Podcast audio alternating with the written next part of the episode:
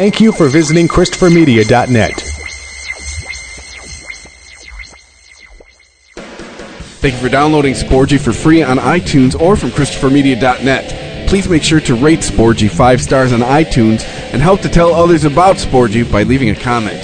Thank you for following Sporgy on Twitter at Sporgy Podcast and on Instagram at Sporgy underscore podcast. Please follow Sporgy on Facebook to like and share Sporgy. You can also email the show. The address is sporgy at ChristopherMedia.net. If you would like to donate to Sporgy, you can click on the PayPal button at ChristopherMedia.net. If you use Amazon.com, please click and bookmark the Amazon link at ChristopherMedia.net. It will not cost you any extra money, and you will help to support Sporgy. If you are looking to launch your own website, please click through the HostGator banner at ChristopherMedia.net. Christopher Media uses HostGator to host all of the shows produced by the Christopher Media Network.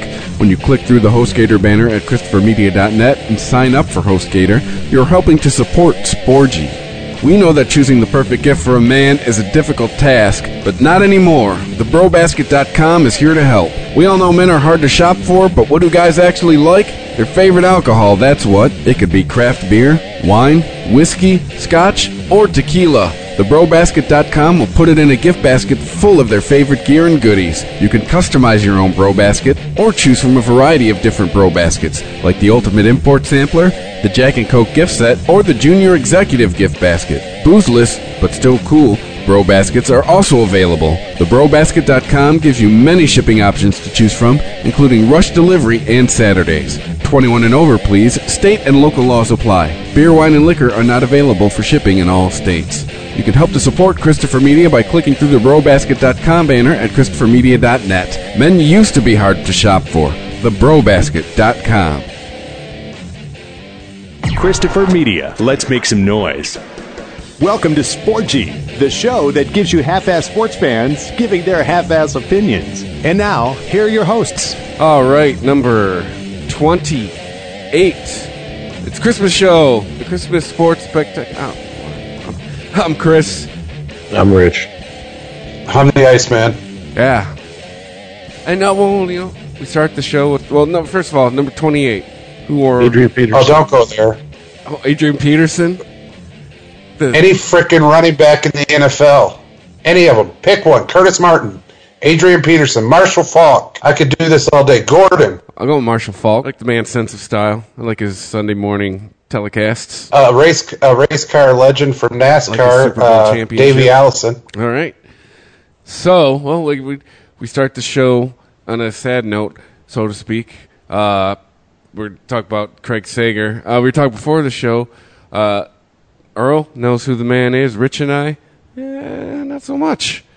But apparently, kind of a big deal that this guy has passed. He was just he was at every major NBA sports event for the last forty years. Uh, uh, he is to the NBA what you know Cosell was to boxing and the the major sports world. Rich disagrees because people don't know him outside of NBA, and that's fine. Uh, He's not in the outside of the NBA. so to speak. it, right. If you didn't watch NBA, you're right. You wouldn't know him. Uh, you know, but I mean, that'd be kind of saying like, you know, Al Michaels is known for "Do you believe in miracles?" and that's it. But you know, I digress. the The man is a, an announcing legend. He is an interview legend in the uh, NBA sports world, and uh, it's sad to see him go because he was always right there, even through his his cancer and everything else. He would take his chemo treatment, get on a plane, and get to the next big game. It, Yeah, didn't he have leukemia? yeah. So I'm guessing at the end, like that, that was a wig, right? I, mean, I hate to be all morbid and shit, but that's that's probably a wig at the end if this guy's taking chemo. I, I don't know if it was a wig. Uh, I, I personally like the fact that he fought through it as hard as he did. And uh, if he wore a wig, yeah, good on him. Oh, no, no, I'm not bashing. I'm just saying, pretty, a nice coiffed head of hair for a guy taking chemo. Hey man, chemo's weird. Some people lose Yeah. their hair, some keep their hair, some people lose their hair and it comes back different colors, comes back different, more coarse, more fine. You never know. Grows back like Mr. T, oh, maybe. eh, No. Trying to make I- light of a shitty situation, I guess. That's my bad. Well, no, I mean, a- and it's definitely worth making light of. The man, I mean, he His he just style, holy shit. I mean, I was telling you guys before the show that the sh- I was watching NFL Network on Sunday morning, and Marshall Faulk and Michael Vick were wearing suits in tribute to Craig Sager, and the rest of the guys just had ties. The man apparently had a me, me hanging out with the brothers a little bit too long, absorbing their sense of style. Either that or uh, he was basketball's answer to Don Cherry. I mean, Michael Irvin looked like he was wearing a tablecloth as a blazer. I swear to fucking God. Like, but yeah, apparently, uh, guy had a crazy sense of style for white man, for any man, apparently. Well, you know, he was not scared to be different. No, I, I, Now, did he did he cover did he cover college and professional, or was he more of one over the other? I'm pretty sure it was just professional. Uh, You know, uh, Dick Vitale was more the college big one. Yeah, I was gonna say like from what I'm gathering uh, about him, from what I've heard, if him and Dick Vitale were competing for airtime, there would be no scenery left from them chewing it up and spitting it out. So let's see, he worked for CNN since 1981. That 1980. He's been yeah, he's CNN since 1980. And that's it. He's worked for Ted Turner for the last three decades because he do he do uh, uh, commentating too for when, the, when they do the tournament. Uh, wait, so maybe he did cross into college. Uh, he definitely was doing the NBA March Madness. TNT. So yeah, if he was crossing into to March Madness, Well, here in the states, they throw pretty much everybody who knows anything about basketball at March Madness because it's just such a lull in the sports world. hey, do you know what a basketball is? Hey, would you like to cover March Madness?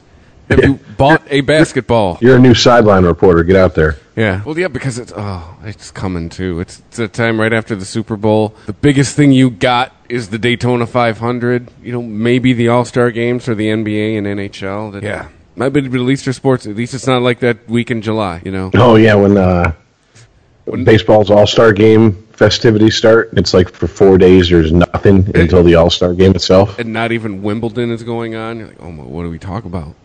Hey, speaking of that, did you guys hear about the new NBA thing? They took a playbook, uh, a page out of the playbook of the NHL. What's that? You can't fight. No, the uh, fans don't get all the control of who starts, and it's because of the guy that they voted in last year as a prank to be one of the starters. Really? In the NBA, Yeah, it's kind of like you were talking about, Rich, with the bona fide NHL player, the bona fide All Star. NBA is doing the same thing. do you know who they voted in? That was like the the goof. It was the guy that had like averaged seven points a game, like like Zaza, I think is his name. Hmm. Well, I, that's not a new thing. That happened in the at least in my lifetime. That happened in the late '80s when um, excuse me. The John Scott rule, according to this. Yeah, well, it happened in the late '80s in uh, MLB with uh, Mike Heath.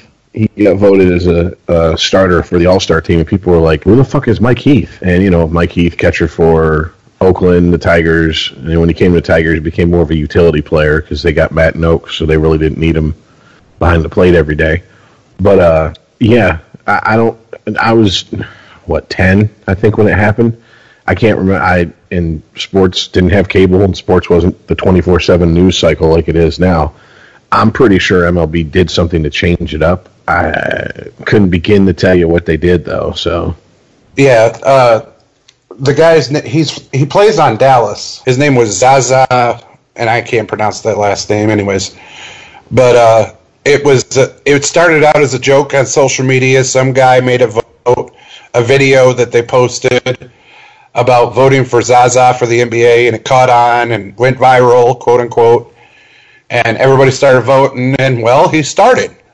So it's like what? Is it like in high school when they put the, the, the nerd on the on homecoming court? That kind of thing? Is that what's going Yeah, on? Yeah, or, or or let the mentally challenged or handicapped run for the touchdown means nothing.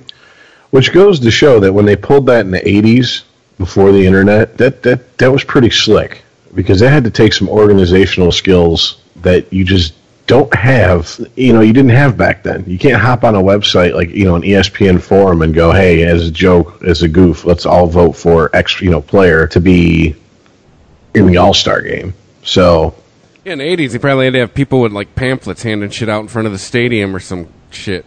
Well, I you know, remember I went fan to- I- club spearheading shit. I went to a Tigers game probably about a month before. It was in '87, '87 or '88. Um, a month before the All Star game, and they actually handed ballots to you. And I think uh, this could this could just be what do you call it? Uh, urban legend. But the story was is that because everybody got a ballot, a lot of people would just like throw them on the ground, smooling around, collected up ballots, and just did like a mass punching. You know what I'm saying? And turned them in. And that's how come Mike Heath got uh got on the All Star game as a starter. So Yeah, but that just that type of shit right there is what's pissing me off about the NBA. I mean, it really you- is. Yeah, you you've been uh, apparently you got a bug up your ass about the NBA this week, there, Ice Man. Should we just let it rip? Should should you just let you go? I, it just real quick, I can't stand people talking about. Well, I got a triple double. I got a triple double. Well, I got a triple double. I got nine of them in a row, and that's why I posted to you guys in our private chat the the Bulls and that shit. That's when you know triple double meant something. You worked your ass off. You got scars, possibly getting that triple double. Now they're handing them out like candy. Now it doesn't mean shit.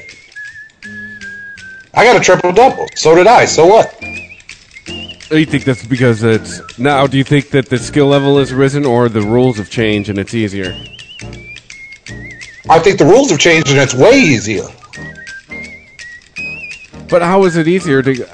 How is it easier to put up double digit stats? Because if you touch one of these kids, you get fouled. Look at that video I showed you of how hard they were hitting Michael Jordan. Scottie Pippen got clotheslined Okay, for but fuck's sake. But I, I'm playing devil's advocate here, but also kind of, too, kind of my where kind of my opinion. That's only one of the three. You got to get you, points, assists, and rebounds, right? So that's points. But how how is the rules? How how is? It's the same. It's the same thing with rebounds. But how does it help you with they, rebounds they and assists? bows. No, no, no, no. But they throw bows back in the day. You do that now, you get fined, suspended, you get ejected from the game. Might get a suspension, and if you do it twice, like uh, AJ or AJ, uh, Draymond Green did in the finals, you you get suspended for so many games in the finals. Draymond did some. There was some iffy. It's, it's right around the time Rich and I started the show. I think that the consensus we came to is there was some there was some some iffy behavior on Draymond's part. a little bit, yeah. That is old basketball, though. No, That's it all is. I'm saying. The shit that. Draymond Green did and other people are doing right now is old school basketball, and that's why I showed you the video.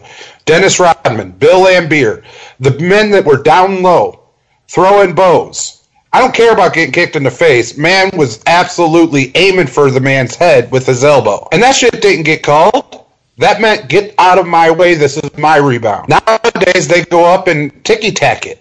Oh, look, I got a rebound. Yeah, you could do it too because if I touch you, I get a foul. But you could also argue the style of play has changed too. I mean, it's we it's kind of same conversations we've had with hockey. You know, this is this is not the the the NHL that's around now. The style of hockey that's around now is not the style that was when we were kids. And you probably argue Yeah, the same with the same basketball. time, no, no, no. At the same time, I could still watch a hockey game and, and kind of be entertained by it.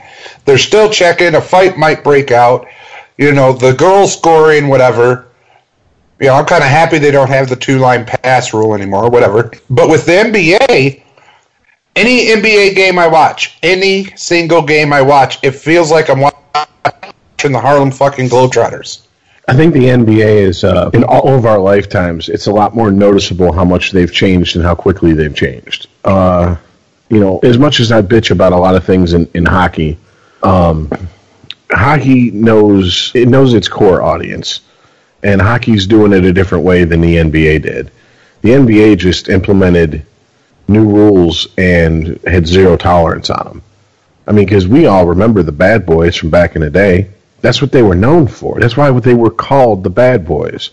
That's why Jordan couldn't get past them until they fucking implemented the Jordan rules, where if you're Michael Jordan, you can't be touched because it's a foul. And that's one of the reasons that I really lost interest in basketball. And the last, the last time I really had any interest in basketball was because of one player, and that was Al- Allen Iverson. Because Allen Iverson in the world of basketball is tiny. All six foot The of them. world of sports, he's tiny. you know, You really get down to and it.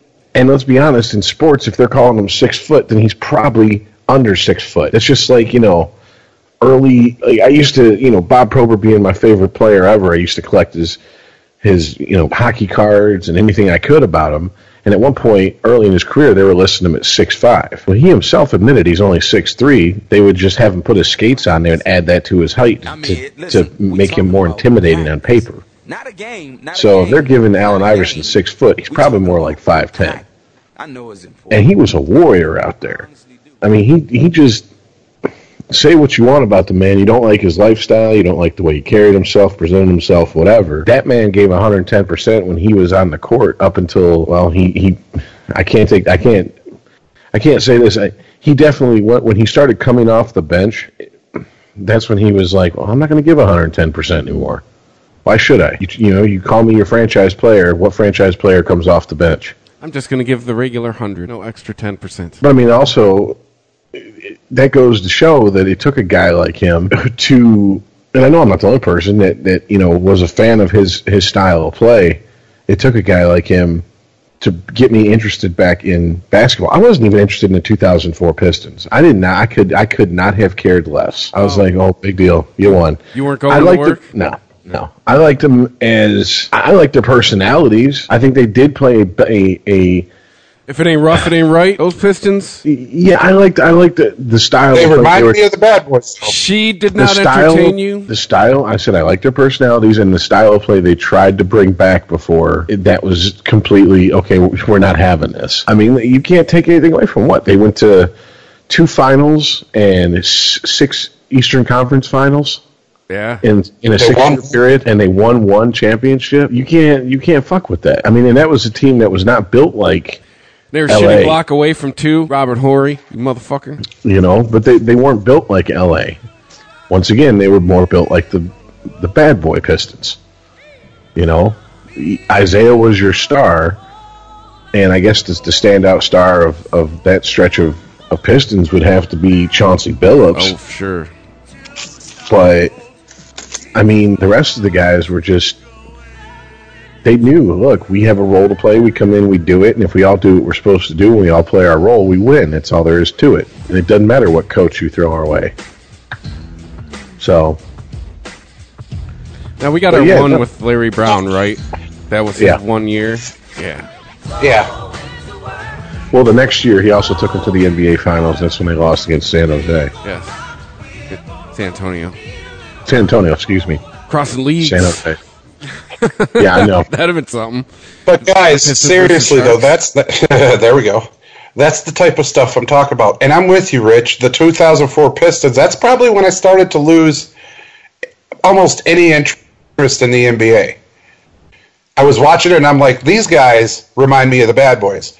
And then it just started to fade after that.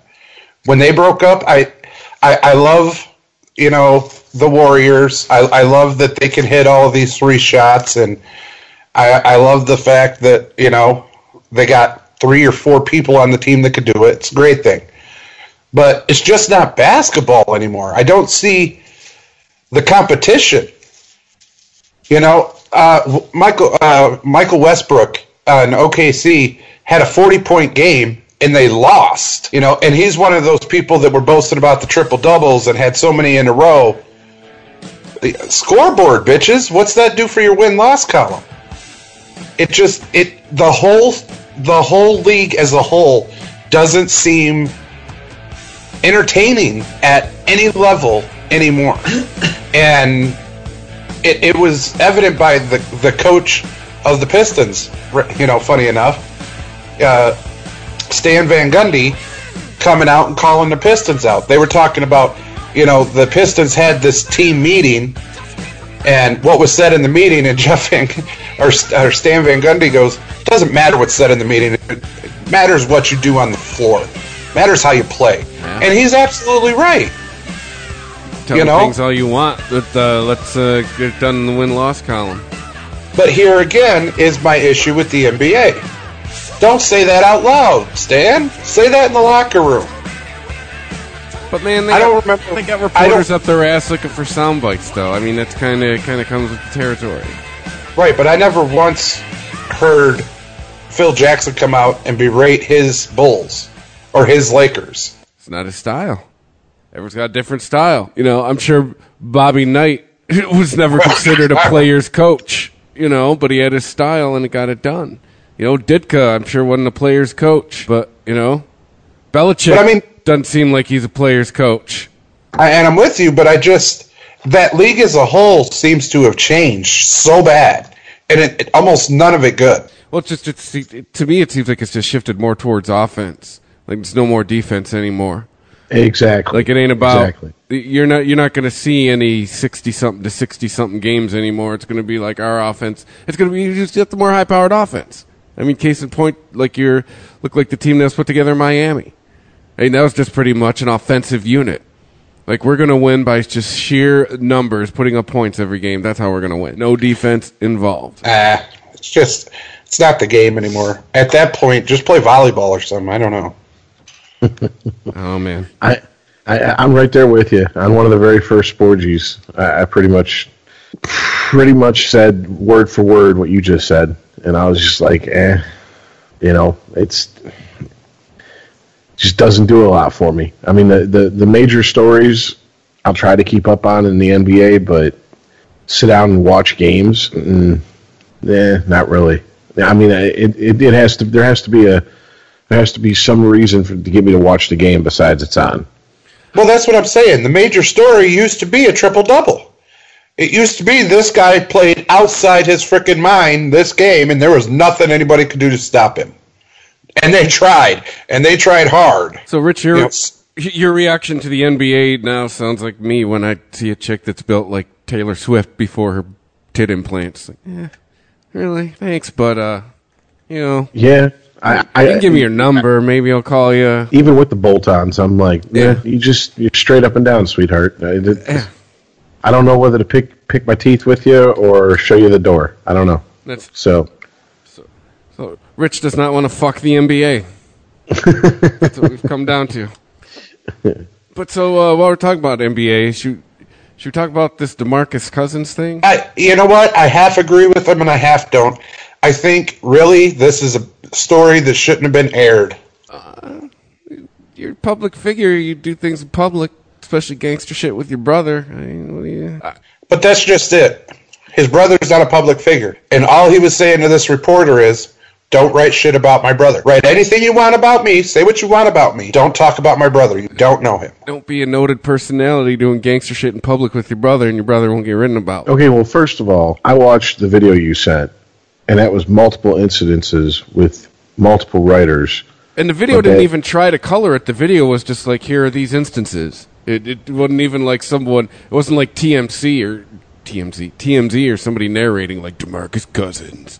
And on You know. top of that, it seems like the beat writer, the really old dude, uh, is he had problems with him before this. So maybe that factored into why he went off on the guy. On top of it, like I said in the group chat, really, you a big biscuit eating, two liter drinking, big old fucking mountain of a man, and you up in the face of a five foot nothing, hundred and nothing, crusty old dude, calling him a coward? Yeah, he looks like he's literally double the size of this man. Like this man No, could be you. like. This guy could have like another one of him standing on his shoulders and be eye to eye with Demarcus the, f- the fact that that old guy stood there and let him walk up on him and didn't break eye contact with him and said his piece back to him dictates to me that he's not a coward. He might not be intelligent, yeah, I mean, but he ain't a coward. But at the same time, though, you don't want to do this when the man just gets off the court, You can though. be brave with a Tempers black are high already. What? No, what the, they are used to that shit, man. They are used to that shit. That is part of why you No, no, get no, no. millions No, no, no, of no. dollars to play a Ask kid's me game. anything, and, and he, and this is why he got mad. Ask me anything you want about me and my play and what's going on and what I do outside. Ask me anything. Don't talk about my damn brother. You don't know him like that. Part of what you're paid for is to act right in certain situations where most people wouldn't act right. You know, Okay, so I'm just here's, saying. Okay, so here's my question. Okay, we know what you're just saying because you just say it all the time. But here's my question. So what? They're they're not. They're just supposed to report on him and leave out the fact that other people were with him because one of them happens to be his brother. No, So you- absolutely You want not. you want you want you want non non factual reporting because of someone's family. Absolutely not. But I'm just saying, I would have said the same shit. I, they have every right to report what they're going to report, as long as it's factual and true. They have a right. Just saying, if I saw him and I was him, I'd have said the same shit. Well, see, to me, a lot of this shit, and it did. Overall, I'm not really, I'm, I'm not really a fan of the whole athlete going off on reporter shit because in day to day life in the real world, you cannot hold your job and do that. Yeah. That is not something you can do. So this is just another example of how athletes are are we allow them not to grow up, and it, that leads to a lot of problems with with them in their personal lives. But there's been a long history since the the moratorium on you know don't repeat the bad shit that you see players do that beat reporters that follow teams like they used to back in the day. I mean, imagine if the beat reporters reported everything they saw Babe Ruth do or Mickey Mantle do. I mean, that was the whole reason when Jim Bouton's Ball Four come out. It was such a scandal, scandalous book, is because he named names and he didn't hold back and said this is exactly what happens during a baseball season with players.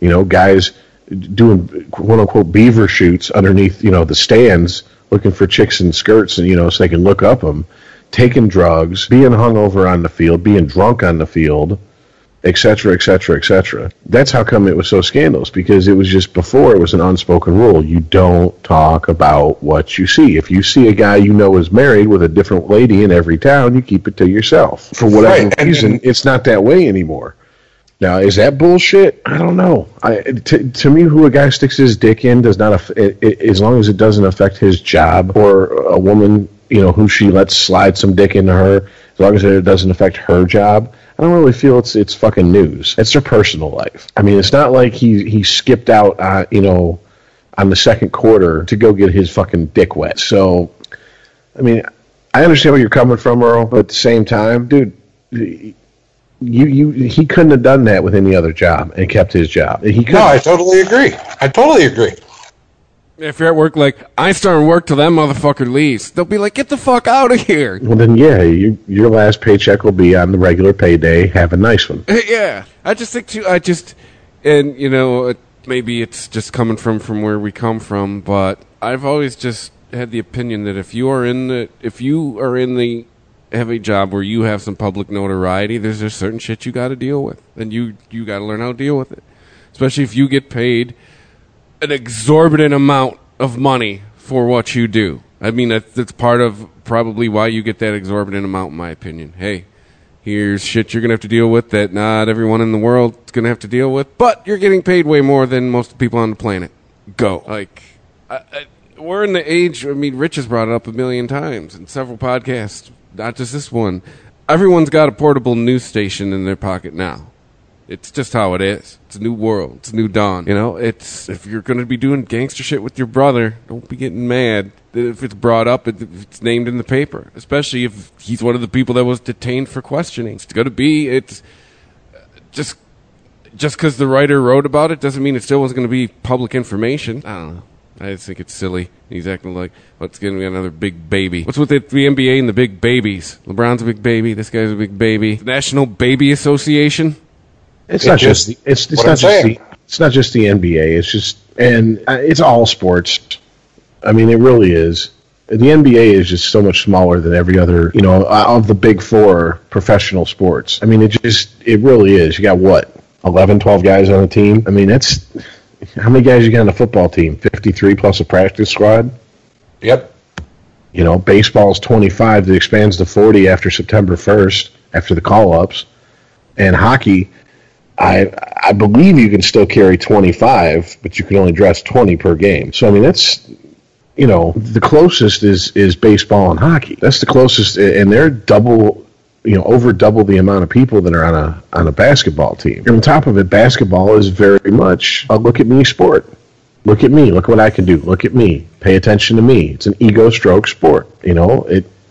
Why is that? That's a whole nother podcast. We could spend an hour and a half on that alone. You know, I mean, you you're going to have to go back to the '60s and and '70s versus the, the you know 50s, 40s, 30s, whatever. And there's a whole lot of reasons that it might that we might have ended up to where we're at. But when you have a small number of players in a team with a very egocentric and the NBA does this more so than I want. I, uh, football, I think, does this too with their quarterbacks, or at least skill skill position players.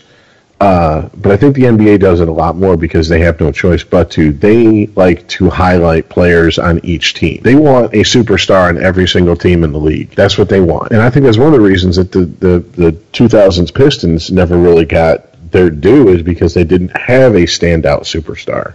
Even the bad boys had Isiah, you know. So you, you put all that together, you're gonna get you're gonna get conflicts. You're gonna get headbutting in the locker room. You're gonna get people who cover that team every day and are looking for a story to fill so many inches and so many words in their fucking newspaper or online every day. You're gonna get you're gonna get issues where people are gonna butt heads. I, I don't know, man, because you look at the Golden State Warriors right now. They they are not button heads, and they are full of all stars. I'm about button heads as far as reporters and players. There's look, man, th- there are reporters and players who hate each other in every city, in every sport, and for whatever reason, it doesn't get put out there on Front Street.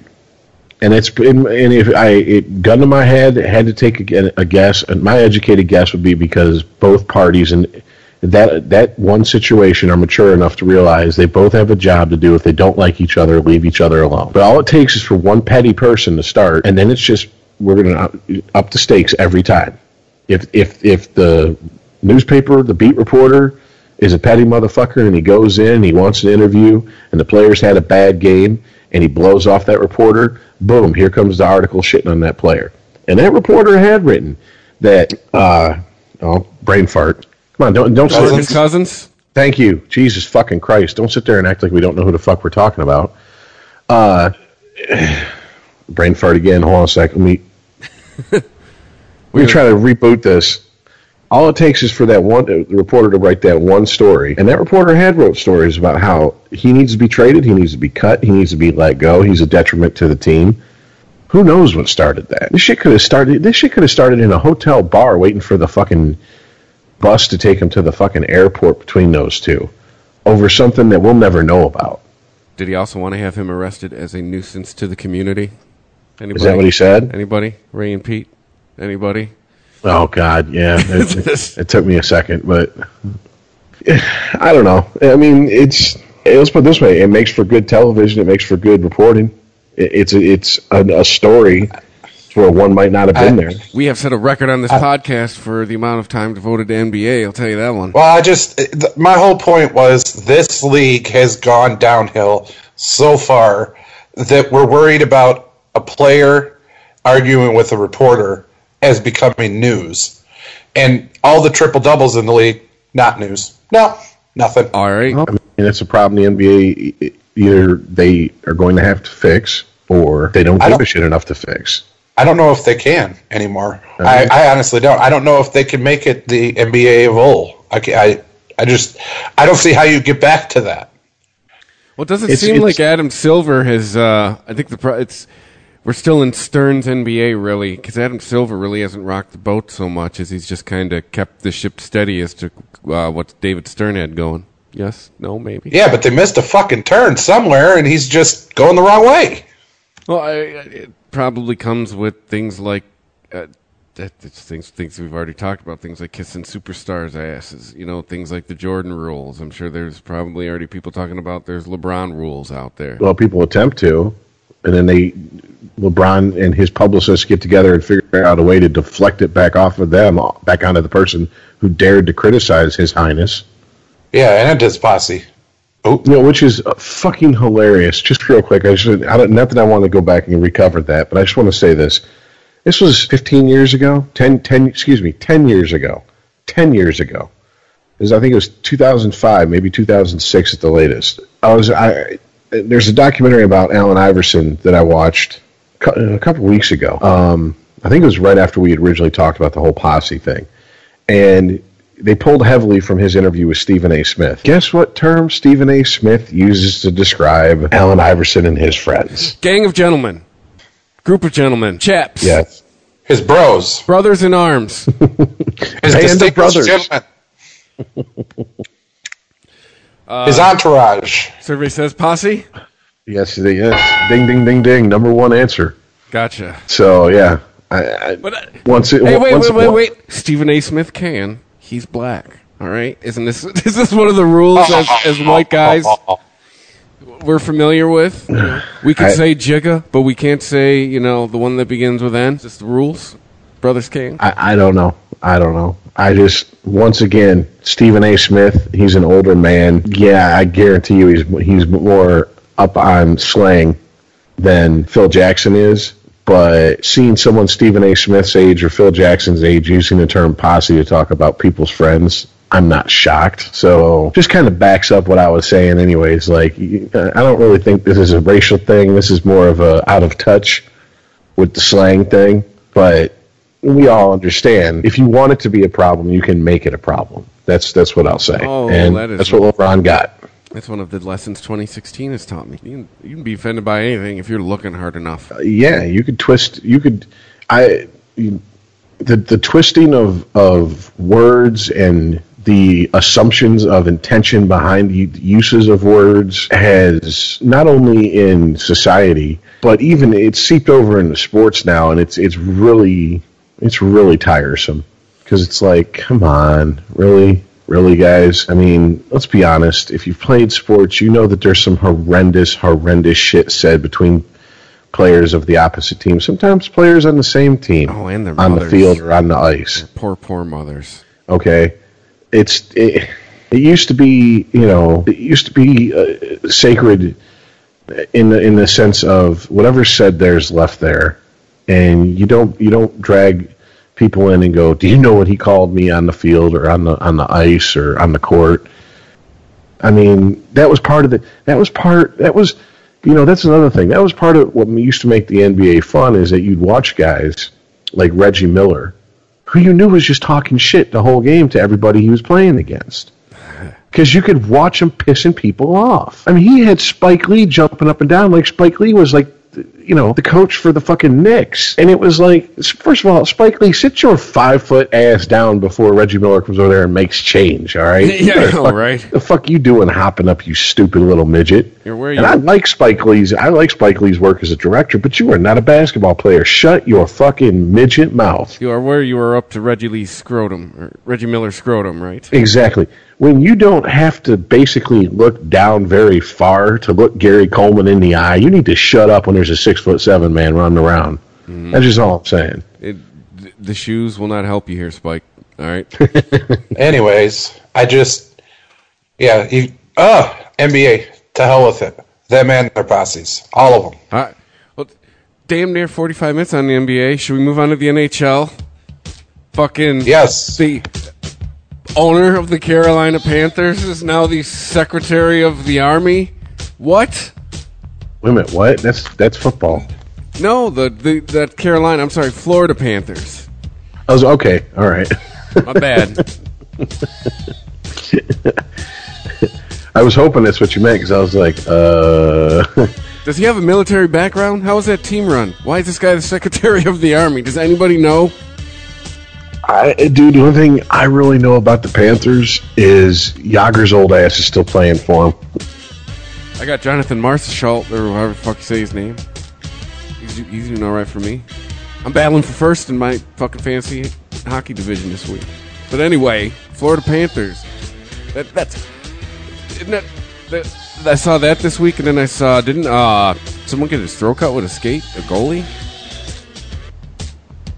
Well, if they did, I missed that. I know I saw Henrik Lundqvist, goalie for the Rangers, get laid the fuck out. really? And both of his defensemen were sitting there looking right at it and skated off. So And- what what's going on there? Did he piss off his team? Um, Like I have no idea what's going on there. Eh. To be honest with you, all I know is that. Uh, Okay, look. Even if your goalie's fair play, if he's out of the if he's out of the crease, your goalie gets the hit that he got. You got to retaliate. You cannot let the, the other team get away with that. The player who hit your goalie like that has to pay. That should have been somebody's getting suspended for being the third man in in the brawl because one person stomping the shit out of that guy wouldn't have been enough.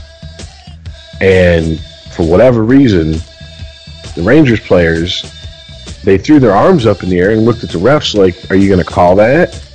And then skated off to the play that back down the ice. Millennial defenseman. Is that what that is? Hey, man. Where's the call? And then they just go on about their day. Hey, I tried. Well, you, did you guys see the hit? Uh, I did not. Look, this, or it's in the group, right? Or did you just talk about it? I believe I sent it to you. Hold on. What'd you say, Lundqvist? Yeah.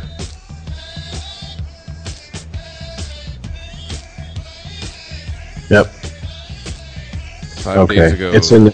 It's in the group. Uh, Wait, who hit him? Eakin. Oh, I think I'm on the right story. It's- yeah, hit by Cody Eakin on Henrik Lundqvist underlies the fact that goalie should be fair game.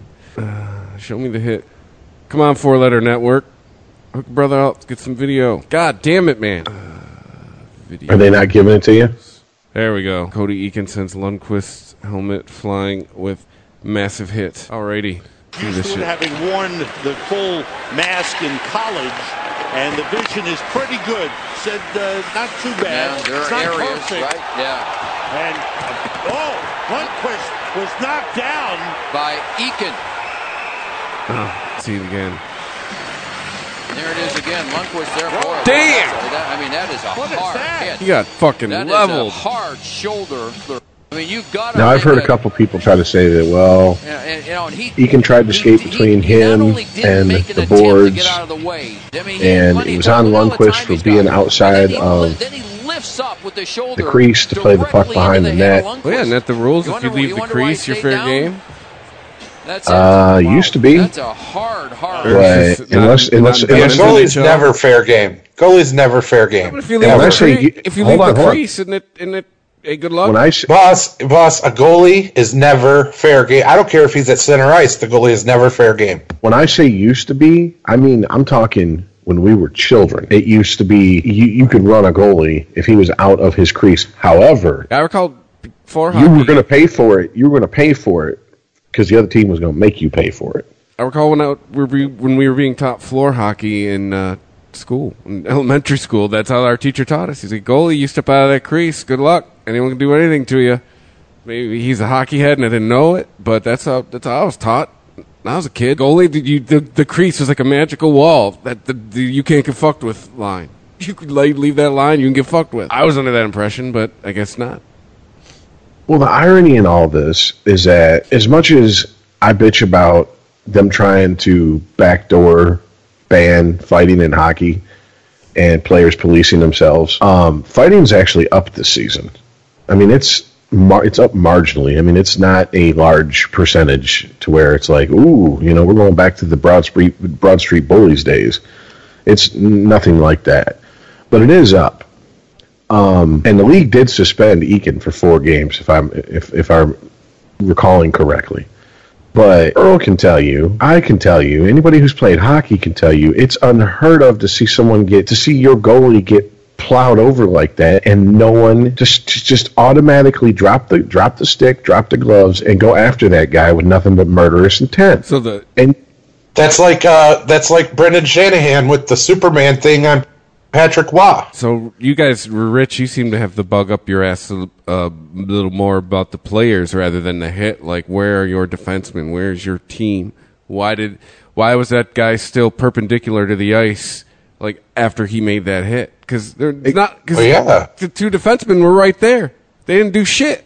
Exactly, that's what I'm saying. I mean, but that's also well. Look at the rule. Look at the the the rule changes. Okay, the goalie was playing the puck behind the net. Eakin comes to go skate behind the net. I guarantee you that defenseman that was right by Eakin knew.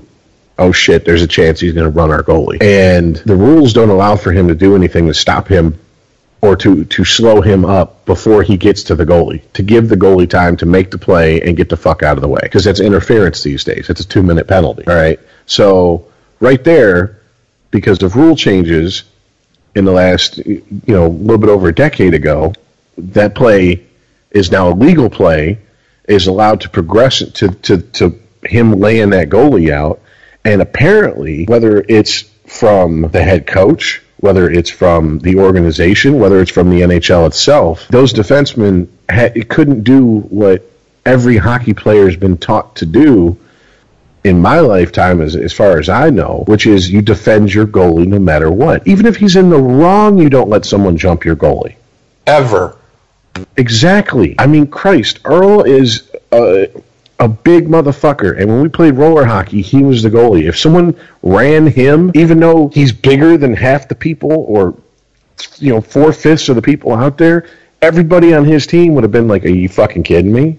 You don't run our goalie. That's not what you do. It should have been like, get him. That's what. That's Well, it, it's because Chris, I don't know if you if you keep up with hockey at all, but if you're a goalie in the NHL, you, your mindset isn't shoot, pass, defend, skate backwards. Your mind isn't on checking, dropping the gloves, go to fight. Your mind's on one thing: stop the puck. I got to have a clear vision. I've got to follow the puck no matter where it's at. And if they start running their goalie and start knocking him around, that takes his concentration off the puck. Then he's starting to look behind him and beside him. Who's coming at me? Where am I at? Am I in the crease? Am I out of the crease? What the fuck? Where's the puck? Oh, it's in behind me. Shit. So every hockey player knows this. You hit their goalie, they're coming. One, two, the whole fucking bench. I don't know. But you're not standing after you hit a goalie. Never, and I'm with Rich, never in my lifetime have I seen a goalie get hit and somebody didn't bring him at least to the boards. Something. so. What's Do up with this something. pussy defenseman? I this is and this is a theory that I'm putting forward. I have no idea if anyone else has.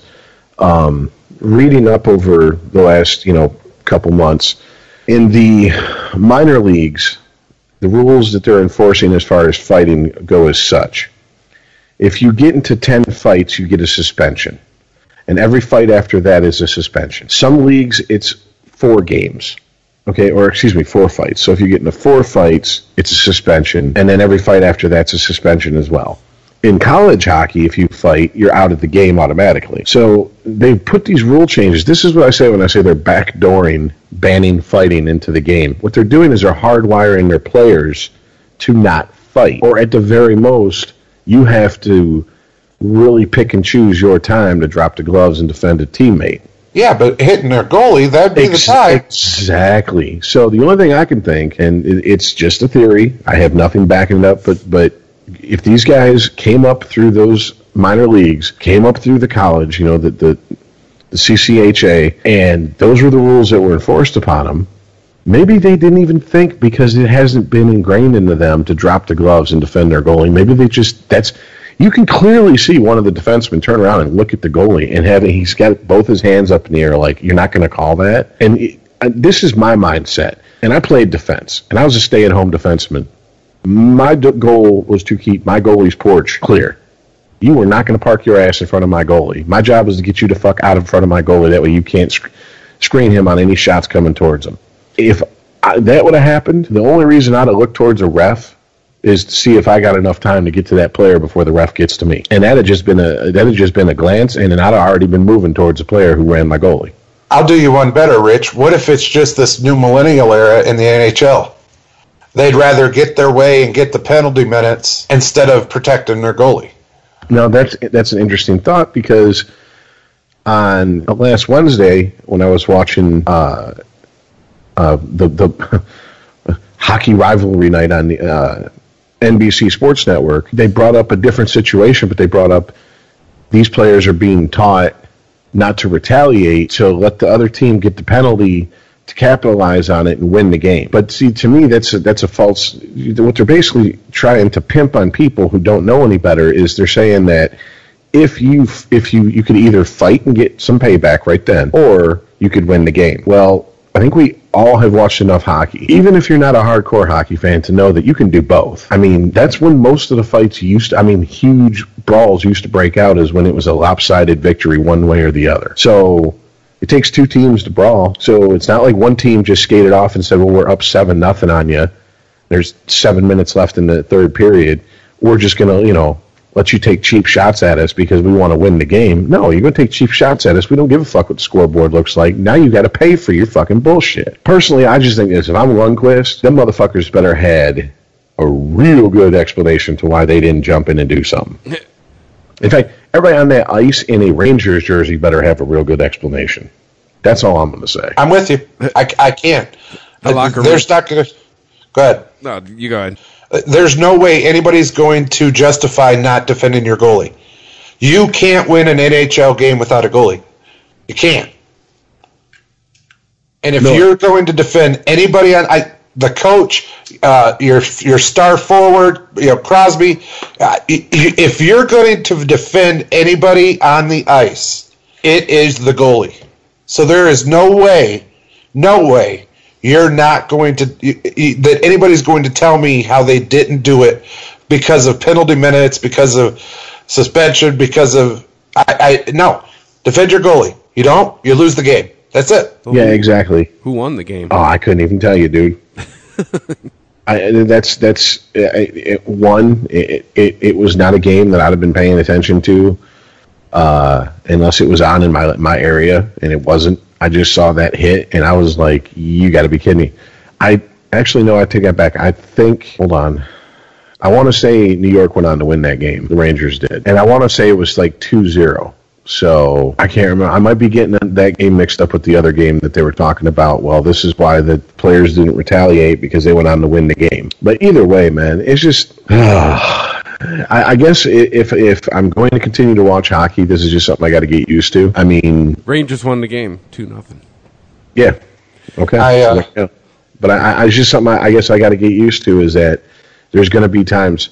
I mean, it wasn't, but what four or five years ago, Sidney Crosby, the, the the Red Wings were playing the, the Penguins, and Crosby thought he was to he was to get a little uh, liberal with his use of stick in his hands against um, Jimmy Howard, and Howard basically took him over to the boards and you know worked him over. So Yeah, but Rich, I've seen people jump off the bench to defend their goalie.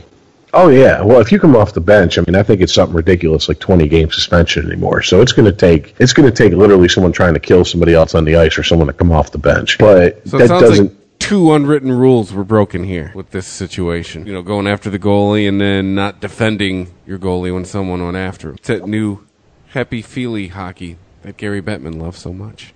Apparently, Well, oh, we're going to sing "Kumbaya" at, between the periods at center ice.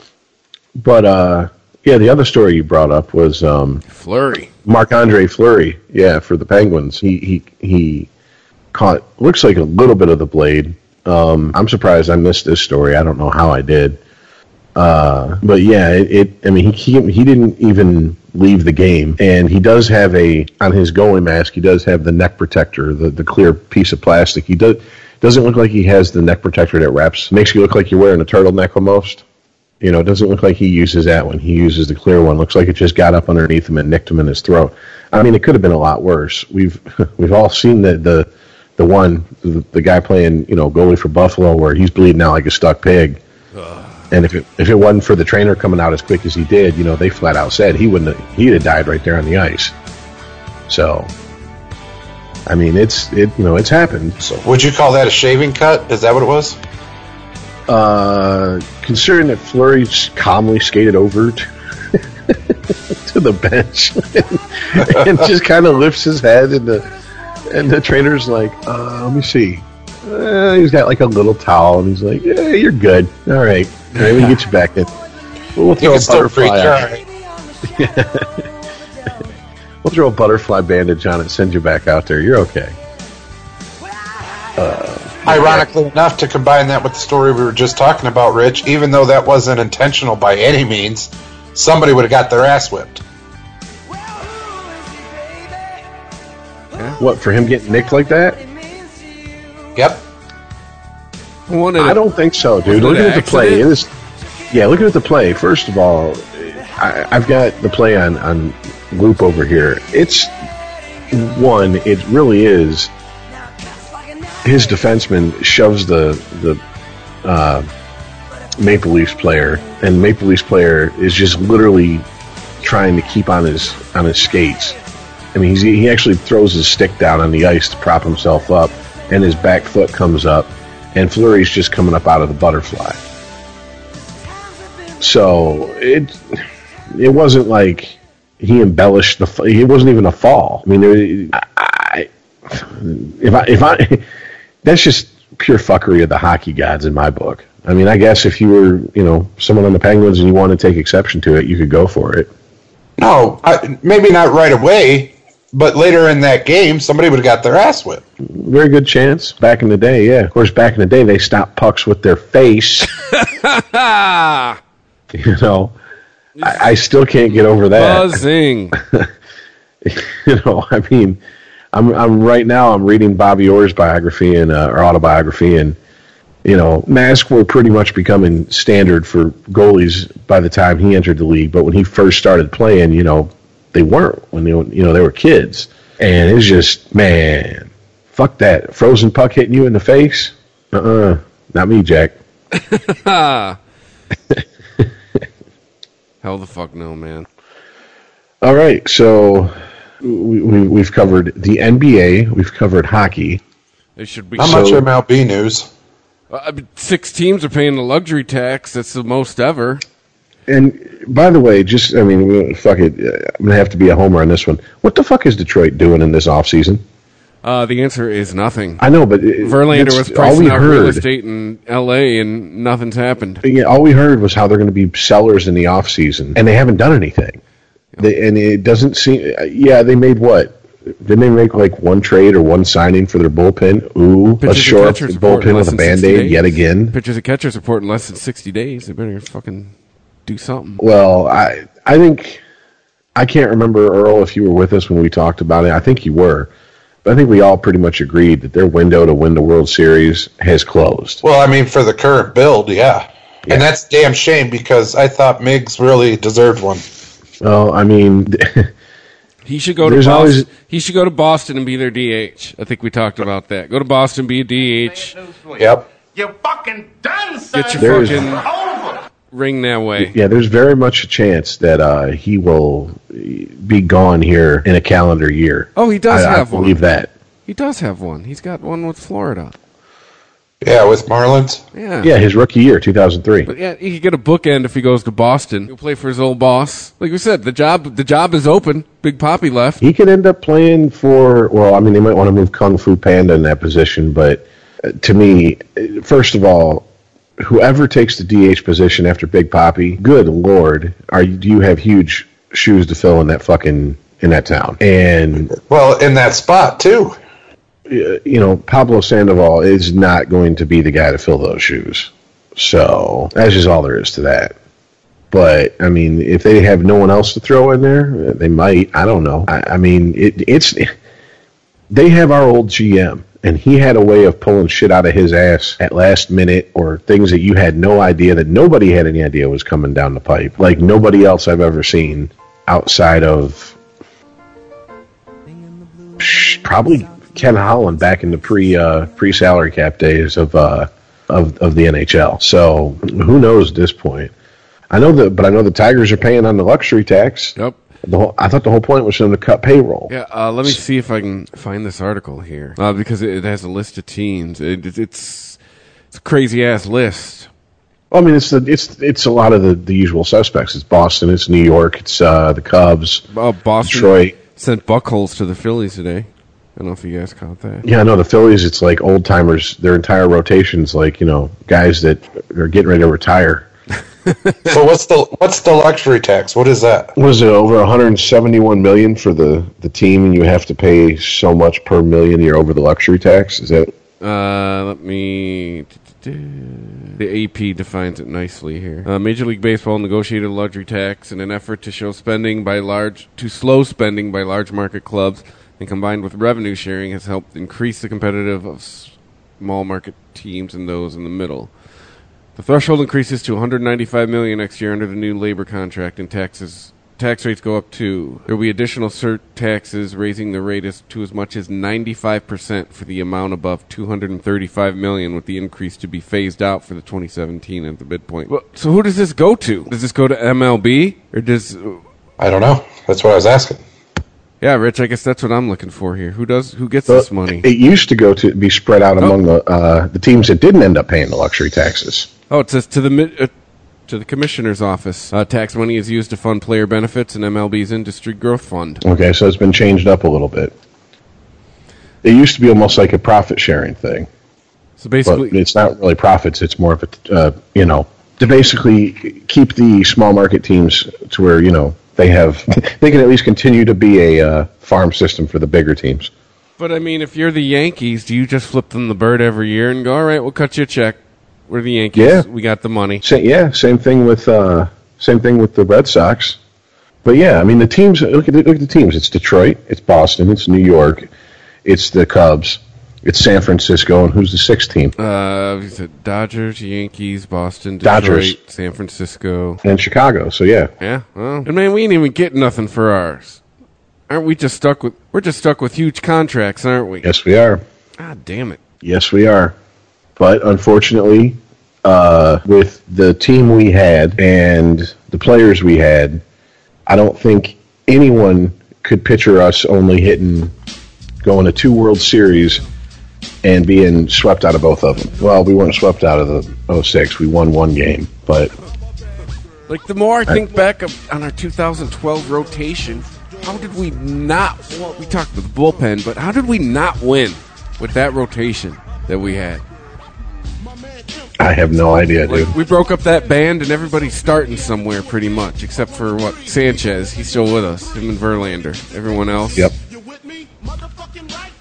Yeah, Fister, Scherzer, Yeah. Porcello, Yep. Sanchez, and Verlander. That Cy Young. Award winners, even all three of them, right? The ones Mm-hmm. that left Or did no Fister never won one. Oh no, no, Fister never won one, but you had three. Two, two out of three, still. Yeah, Think about that. That would have been fucking like three Cy Young Award winners on staff. Holy shit! if they could have kept that pitching rotation together, that would have rivaled the '90s Braves pitching rotation. Because the '90s Braves, but then again, look at the '90s Braves. They were a team who they were in it every year, but they only won one World Series out of that entire run. You know, it's it happens. But I'm just saying, I don't think with the owner the Tigers have, Mike Ilitch, the money being freed up because of the salary cap being implemented on the NHL that he used to spend on the Red Wings, he can now spend on the Tigers. And then you had Dombrowski, who was more than happy to run with a blank check. And the players we had, I don't think anyone thought we weren't going to get a World Series out of that out of that run. And here we are. It, maybe, maybe in some, if they're if if the baseball gods are kind, maybe this year is their last gasp at, at, at the playoffs in the World Series. Maybe. But I mean, I wouldn't put any money on it. Think about it. The 2012 Tigers are a nice allegory for the two, uh, 2016 election. Like at the end of the season, you're just sitting there going, "How did they not win? They were Pretty spo- much. they were supposed to win." They had it wrapped up. yeah. Meanwhile, the Giants. I mean, they were like, "What up?" Well, I mean, how many times were they the favorites to win the World Series during that stretch? Yeah. They were in it. They were, and this is this is what kind of kills me. I think I think it's been I think it's been debunked, but you still have the hardcore people who, for whatever reason, uh, they look at the American League East and they get a tip trip. They just can't help it, and they look at the American League Central and they just think garbage up and down the entire fucking Garbage. division. And it's just not the truth. I mean, the American League Central, they're, oh, it's the worst, worst division in baseball. Well, for the worst division in baseball, it's The AFC South of baseball. they've sent the Tigers to the World Series twice. They've sent Kansas City to the World Series twice. Uh, they yeah they got a World and they sent. Cleveland to the World Series. Mm-hmm. So 50% of the time out of a 10 year time? span, 50% of the time out of out of, t- of a 10 year span when they are the worst division in baseball, they're they're the division that's represented in the World Series. So I think it's time people really start to realize that that just because they're on TV and they're dressed nice and they're, they got makeup on and they, they can read a teleprompter without looking like they're doing it doesn't mean they actually these people know what they're talking about. Can't disagree with you there. Uh, you can't. Well, that, that's we're back to why I eventually had to give Tom Brady respect. At some point, you can argue with the results, and what you just made very valid points about the uh, the Central. Uh, if you look who's been in the, the World Series the last few years, uh, most of the time it has been a uh, an American League Central team. Can't argue. Argue? Jesus. Argue. All right, so are we moving on to football? Well, yeah, do we want to start with college this time? Just talk about uh, uh, the the two gentlemen that are taking the. Uh, they're not playing the the bowl games because they want to focus on their draft prep. Yeah, but there's one that is playing. Uh, what did he change his mind? Or- No, no, no, no. There's two that still aren't. 60% of the McCaffrey time, and the it guy from works. LSU every time. isn't playing, and then there's one from uh, Mississippi State, I think, or Texas A&M. One of those. It's not Mississippi State. It's got to be Texas A&M. It's the linebacker. He's. They said he might be a first round draft pick. He plays outside his mind, inside linebacker. and he's well.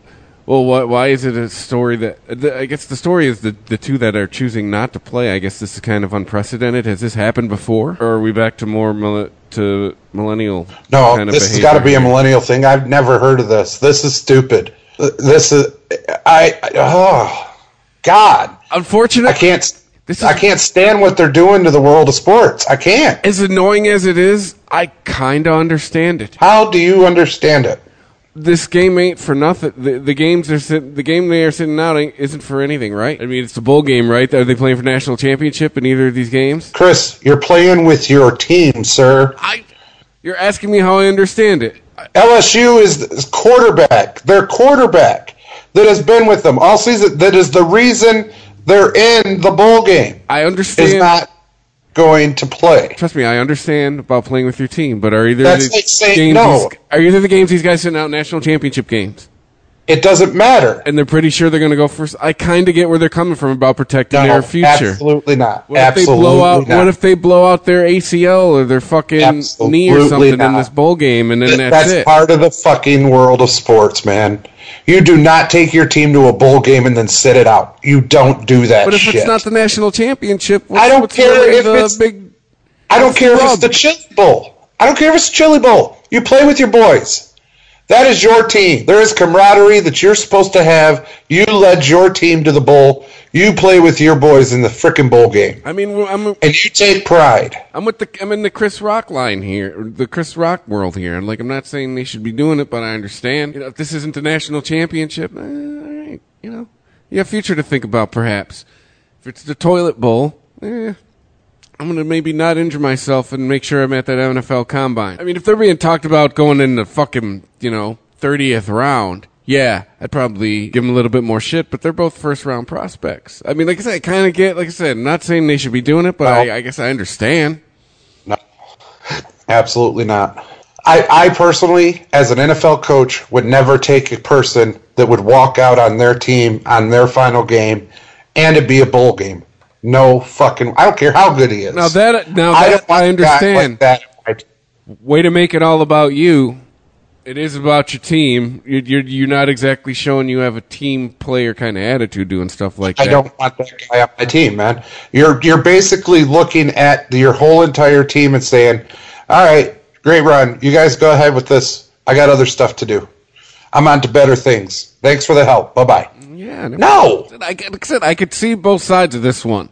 Like I understand, like, hey, later guys we'll never play another down of football again. I have a career in this ahead of me. If this isn't for the national championship, eh, let the backup play.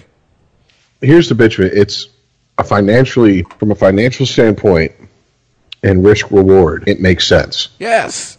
This is what you From- get when you get a fucking participation trophy when you're in fucking uh, little league. That's what you get. You get a guy that thinks it's all about him and oh, I got to save myself for the NFL. I ain't playing the bowl game. It don't mean shit. Whatever. No. Uh uh Okay, from a competitive standpoint, a competitor standpoint, Yeah, it's a turd move. a, a, a team standpoint, it's a bitch move. Now here's here's where it doesn't matter what any of us think. Earl hit Earl hit it on the head. If he was an NFL coach, he wouldn't want a guy like that on his team. So here's where, if the football world thinks it is bullshit what they're doing, then these coaches and these teams need to go. We're not drafting that piece of shit. I will laugh my ass off if they fall below the fourth round. This is bullshit. I don't care how you cut it. You're trying to save your future. You're trying to make sure you don't get injured. That's a bitch millennial move. You go out, you compete with your team that you have fought hard with, and they have fought their ass off for you all season long to get you to your prospect pick. You take them out there. You win the bowl game. Yeah, win lose, you play that bowl game with them. And you share in their pain and, and their happiness. You do not walk out on them on the final fucking game. Bullshit. I mean, I'm I'm with you, but I'm just saying I can understand it from a pragmatist approach. But And yeah, just like you said, just like you, just like you said, okay. it is a bitch move. Just like you said, you can understand it. Just like I can understand killing somebody, doesn't mean I condone it. I can understand beating the shit out of somebody who can't, you know, who maybe deserves it, but they're maybe not on my physical level to keep up with me in a fight. Doesn't mean I condone it. I mean, look, here's the deal. That's not a leadership move. Yeah. So right there, it's a strike against. For as much as they think they're gaining by sitting it out, because well, I won't get hurt. Well, what are you losing as far as leadership? You know, the perception of leadership. And once again, that's a that's that's that shows you what these these these two players are thinking of. What they're thinking of is me, me, me, me, me. They don't even care about being looked at as pussies or bitches or leaders. As long as they get paid. And the only way to stop this is if every fucking GM, every head coach on draft day goes, nope, not not in our watch. That's his name. Myles Garrett from Texas A&M. Slotted to be the number one draft pick overall in the 2017 draft. He's playing his bowl game. And no, it's not a championship or anything like that. He's playing for Texas A&M. Well, he'll probably two. He'll probably go number one. I mean, one of the few spiritual things I kind of believe in in the, the world is karma. The good you do comes back to you, and the bad you do comes back to you. These gentlemen, yeah, if they if they slip anywhere below the fucking third round, whoops, you're bad, gentlemen. That's how it's gonna look on you. And and, and I, I see what you guys are saying. Financially, protect themselves. Don't get hurt over st- not something that doesn't mean anything. But that's not the case here, guys. This does mean something. It's not a national championship. It's nothing like that. It means you fought with your friend, your comrades, your player, your teammates. You went out on the field with the people that got you to where you are and finished an entire season with them. For somebody in that position that got wrote, they didn't get to this draft pick status by them damn selves. That team put them there. And for them to just go, nah, guys, go ahead. I got better things to do. I got more money to make. I, I got, I can't. I just can't. No, it's it's more than a dick move. It's just you can't do that to your team, man. Now you could argue, playing devil's advocate here, that maybe these gentlemen are maybe trying to take the early mindset of how the NFL is going to be treat them, how the, the owners are going to treat them. You know, that they, they, they're going to be treated as disposable if they don't produce. So maybe they're trying to get in that mindset early. Just devil's advocate, just playing that card, perhaps. Here's the here's the problem, Earl. The mindset you described of I'm I'm going to fight with my teammates who helped get me here. I'm to I'm going to be loyal. I'm going to be this. I'm going to be honorable. It's not rewarded. It's not rewarded in your paycheck. It's not rewarded in your endorsements. It's it's only rewarded in respect. And when people rather get paid than be respected, that's what you're dealing with. All right, and You- that's and for you you get a to- league. And for That- you to try to argue, for you to try to argue to them that respect should mean just as much as a paycheck, they look at you like you just walked into a Klan rally dressed like Boy George. Well, they'll, they'll, All right, but I'm just saying. they'll tell you You- respect ain't paying their mortgage. But you're a caveman to them. You understand? They don't care. Your Well, opinion and you're right. means nothing. Respect Nothing. ain't paying their Nothing. nut every month. That's what they'll Uh, tell you. it- you guys are both right. Absolutely right. And that's how you get a league where you're at today. But it's In, in get worse. every aspect of sports, that's how you get a league where you can watch a goalie get whomped on and their defensemen go, penalty, Can I get a penalty? I want a fair unfair advantage. Come on. Hey, we fought for him. That, that's their that's their view of defensemen. they stuck up for him. they came to his defense. Hey, he should have Yeah, gotten so- a penalty. I, I mean, that's uh, every facet of sports has become that. It's all about the money. It's all about the Benjamins. Look at okay.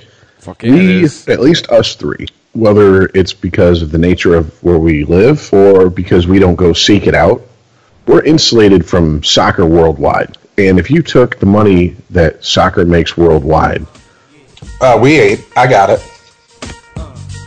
I'm guaranteeing you it's up there with NFL type money. Now, if you look at the, if you look at soccer players,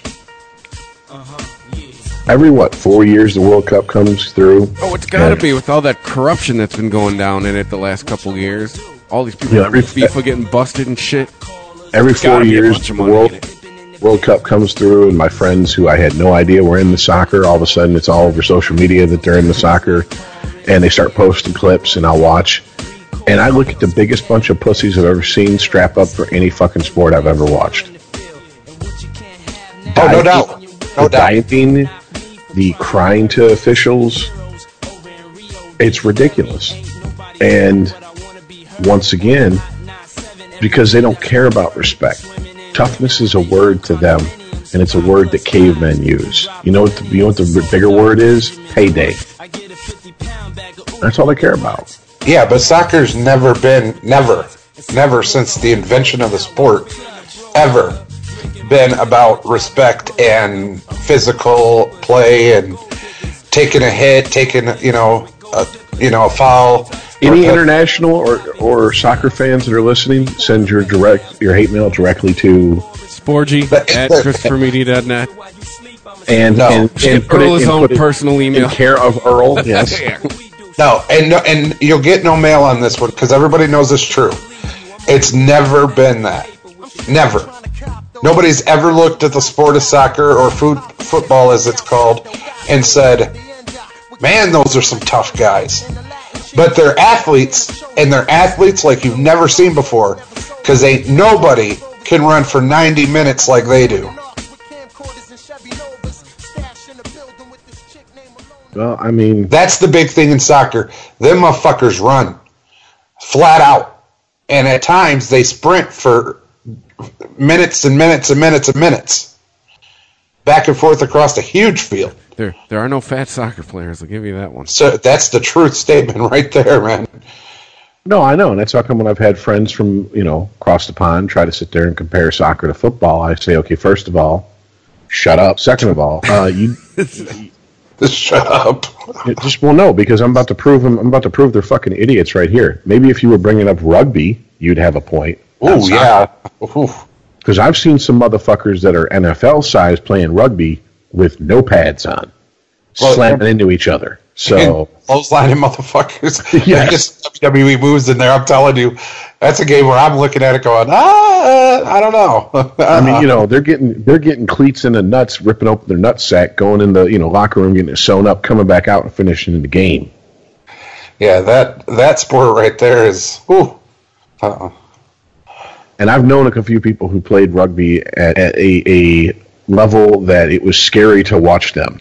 And one of them was female, and she was fine as fuck, but that bitch would throw me down and fuck me in half. Okay, so I, yeah, I, so I wasn't, I wasn't. Mm-mm. If she was, Yeah, the uh, biggest name in soccer right now is Ronaldo. It isn't Beckham anymore. oh yeah, well, Ronaldo. duh. I mean, even even I know that. Yeah, Ronaldo. But you Just know, you, four you ask, times that he was won the award. But anyways, My if my buddy dad on the was still couch alive here and you asked him about Messi, Lionel Messi, or Lionel right? Messi. too. I do. Great footwork, man. That guy.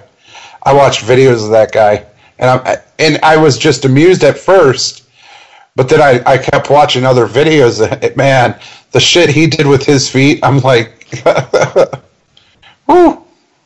But but here's here's where soccer is for most Americans. I can say this comfortably. If my dad was still alive, he would be in his mid to late sixties. If I said, "Dad, name name a soccer player," he'd go, "Pele," Yeah, I know, right? and that'd be about it. That'd be all he could. He, Pele. Everything's Pele. Mia Hamm.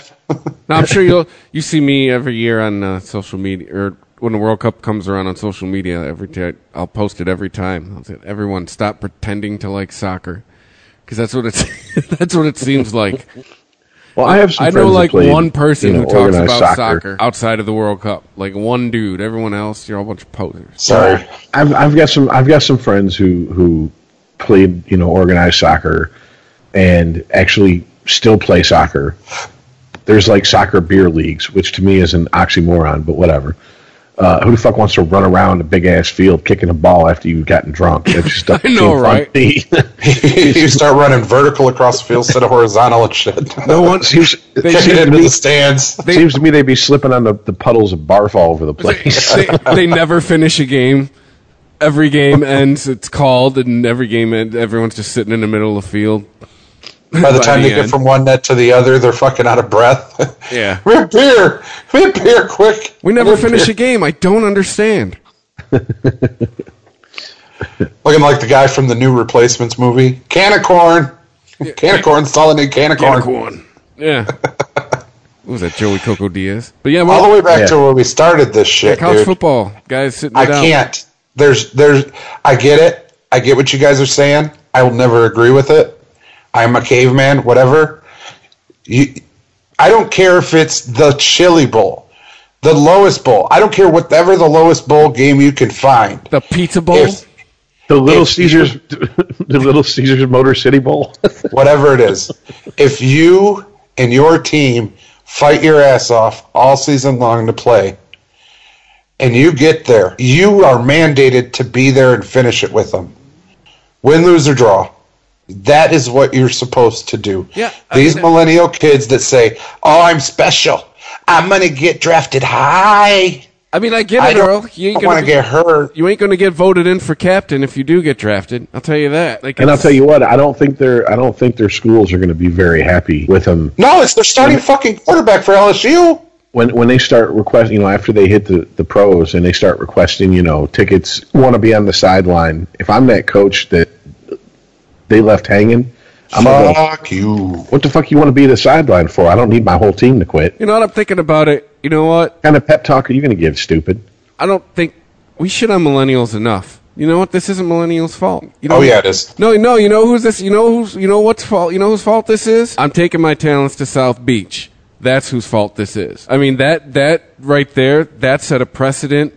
That his that that's where this comes from. No, you know what though? He finished the season out with his high school before he went pro. No, but I'm talking about making a big deal about where I'm going to sign and that kind of Uh-uh. shit. I'm saying that's where Yeah. this kind of behavior comes from. Is But- I'm but so you gotta special.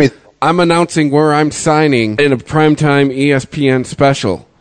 Right, That's, and where this fine. comes from. That's no one's ever done that before. Nobody's ever went from high school to fucking NBA. Kobe. Kobe Bryant. Kobe did it before him. yeah. Like five years before he did. Right. But what I'm Kevin saying Garnett is, did it.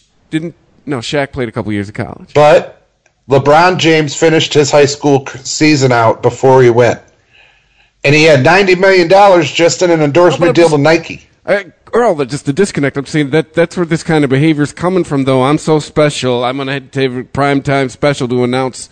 This is where this is coming from. I'm so special. I'm gonna sit out my bowl game because I'm gonna get ready for the NBA draft. Like I said, we shit on millennials enough. Trust me, there'll be plenty more opportunities for us to shit on millennials. But I think this comes maybe more from that the the. Like I, said, I, Well, I think maybe, a lot but- of I think there. I don't think we've ever really talked about. it. I think there was a lot, a lot of damage done to sports. You know what? A lot of attitudes changed with that whole special. No one ever. I, I want to put this in here because it- regardless, LeBron James, millennial here and there, where the fuck are the parents? they're the they're uh, they're. I believe uh, Dr. Drew would call them the enablers. That's where they're at. The parents created these monsters. There is no way I would look at my son and say, "Oh, absolutely, sit out. You need you need to take all of these millions and and all the no, fuck no." Parents are probably one of the puppet masters. I mean, I seen Jerry Maguire. There's like eight people behind the, the scenes pulling strings with these guys. You know, I, trust me, the parents are probably. I guarantee. Because remember, millennials are our fault, guys. I mean, not our fault directly, but our, they're our age group's fault. Our age group and older. Uh, they're probably part of the people creating these monsters, feeding this talk. Like, son, you know, if this game isn't really worth anything, you got a future to think about. They're probably in their ear doing that. Yeah, well, Fuck them. Because fuck them, that's why. That's it. I can't. I, I. You guys can talk about this. I can't do it. I have to get that drop from George Carlin. that three years of podcasting almost. I can't believe I don't have that. because fuck them, that's why. Oh, but uh, so uh, well, we could talk. Do we can do bowl games and shit all next week? Should we move on to the pros? Let's do it. All oh right. Jesus, criminy. Yeah, Uh oh. Jags finally fired their coach. yeah. Another Uh guy. oh, Add him to the body count with Jeff Fisher. dude. I've been I've been calling this all season. It's time to get a coach in there. To ta- they got talent. Les They need to be coached. I don't know. I don't know who they're going to put there. Like- They got an interim going right now, so Who else is going to be looking for a coach after this year? Cleveland. Possibly the Jets, definitely the Rams, even though I keep reading from multiple sources San Francisco. Gruden Chip Kelly's gone. to the Rams. Really? That's that's He's already a in lot of that, no. That's a lot of people are saying Gruden to LA, and it'll have to be about a money deal for him. Uh, there's multiple Yahoo stories and everything else. I was listening to uh, Wilbon, Mike Wilbon, talking about it, and he said every time I ask, you know, Cowher or you know Gruden or you know uh, who's the fucking Colts coach, Uh, Tony Dungy? Tony Dungy. no. Anytime he talks to them, Talking about former Colts. Gotcha. well, right. Anytime he talks to those people, including Gruden, he says he loves the life he's living now. Stress free. Gets 15 different blowjobs every 15 know. Monday nights. So The it's going to take a lot of fucking money to get Gruden into, into St. Louis all or LA. all the different um, sources that I, that I keep hearing people, or that I keep reading, and you know they're saying Gruden to LA. The one thing they have, the one common thread they have for a reason for him to go is because Gruden, for you know, winning in Tampa Bay, he really won with Tony Dungy's guys, and he never did anything else after that. Yeah, they made it to the playoffs, and they, they still haven't won a playoff game since winning the, the Super Bowl. But Gruden is a quarterback guy, and that's something he never had in Tampa. That's how come he, he it became a running joke that he was collecting a stable of quarterbacks. And they have Goff out there in LA. They have a guy for him to mold into what he wants him to be. You got to have a good start, though. Jared Goff is not a good start. I'm just saying, this is the common thread that's running through He every wants single story, and it's the only thing that would make any sense. And that's if he really wants to go back and he wants to change his God. And I hate using this term, but it's become so prevalent in sports these days. His legacy to prove that he is the offensive and more more to the point, the quarterback guru that he has wanted to be considered since day one of his he is who he says he is type thing. Is that it? it depends. I mean, is it okay? Comfort, money, happiness, or his legacy? If his ego wins out, he could end up coaching again. He wants money and he wants total personnel control. What that tells me is if he gets that, Jared Goff is gone. Case Well- Keenum gone. Knowing him, I don't think Goff will be gone. I think They're not keep getting him. rid of Keen. They're not. Did you say they're getting rid of Goff, or did you say Keenum? You said Both they're of getting them. to both. Goff, no way. They just spent a lot of money on that dude. That guy's going to at least It's a bust, dude. He's going to get at least two seasons. He's a bust. From a financial standpoint, just as a business, there's no way they're they're going to put another year into that guy. Okay, but he's still going to be a bust. Put another year into him. Did you watch him play at all? Hey man, you could have called your boy Stafford a bust after the first season. You could call my boy Stafford a bust after like the first four or five seasons. Yeah. I think I did call him a bust. I'm just saying, from a financial, just as an organization, they just they just paid a lot of money for this kid. He's gonna get another season. They're not they're not gonna vote him off Man, the island just yet. out of that boy. I'm just saying. Okay, but did you listen to what I said? When Gruden was in Tampa Bay, Yeah, Gruden yeah, yeah. was known as collecting quarterbacks like he's collecting fucking baseball cards. That's what I'm saying. So if he goes to the team and goes, okay, so what's the deal with Goff? Oh, we've invested too much money in him. Okay, well he's coming off the fucking bench. but I need another quarterback. Because that's what he fucking did in Tampa Bay. I mean, and on top of that, he's known to run the type of offenses that for some reason, besides Rich Gannon, there's never been a quarterback that's taken to it like a fish, you know, t- takes to water. I mean, uh, uh, Brad Johnson won a Super Bowl with him, and after he won the Super Bowl, they're interviewing him. What do you think? Blah blah blah blah blah blah. And he's like, I still don't know half the verbiage he's got uh, got us using for his offense. So in other words, the defense bought you that championship. I mean, it's Oh yeah. well, I mean, yeah, we, duh, I know, right? It's like saying it's like saying it's like saying Trent Dilfer led, led for the Ravens. led, led the Ravens to the Super Bowl victory. One, one more time. Look at that defense. Holy Exactly. shit. You know, I mean, you can I, say I, what I you know want. gorillas that didn't want to face that defense. I mean, let's be honest here. You can say what you want, but uh, what the fuck did Jim McMahon do after fucking eighty-five Bears? A lot of Hold on, commercials. nothing. Well, well, commercials, yeah, and magazine, ma- magazine uh, uh, covers. That's about it. I mean, I just I don't think Gruden's going anywhere, but it's just interesting to keep hearing from all these different sources who are not connected. I mean, if it was all coming from ESPN, or if it was all coming from Fox News, or if it was all coming from Yahoo Sports, and it wasn't coming from anything but one of those three, or anywhere from one of those three, I could say, okay, they're pushing a narrative here for whatever reason because they think it's going to hopeful. readers, readers or clicks or something. But this is coming from all, all sorts of places. Uh, You know, Monday Morning Quarterback, Deadspin, you know, ESPN, Fox Sports. It's coming from all over the place. So usually, where there's that much smoke, there's fire. So they probably they probably have talked to him. And if they've talked to him, he's probably said, "This is what I need. This is what I want. If you're not willing to give it to me, peace out. I'm not. Li- I'm One happy hundred million dollars. Oh, Jesus. Hey, speaking of coaches and jobs, I, I got a question for you guys. We're probably all in agreement that Caldwell's keeping his job, right? I think so. At I least just- one more year. I noticed that uh, just listening to the show last few weeks, uh, especially your Rich and I talked beginning of season, and then once you joined us, bro. Uh, uh, you know, the first month of the season, uh, a lot of talk about uh, this guy's done. This is his swan song, and just notice our conversations about the Lions.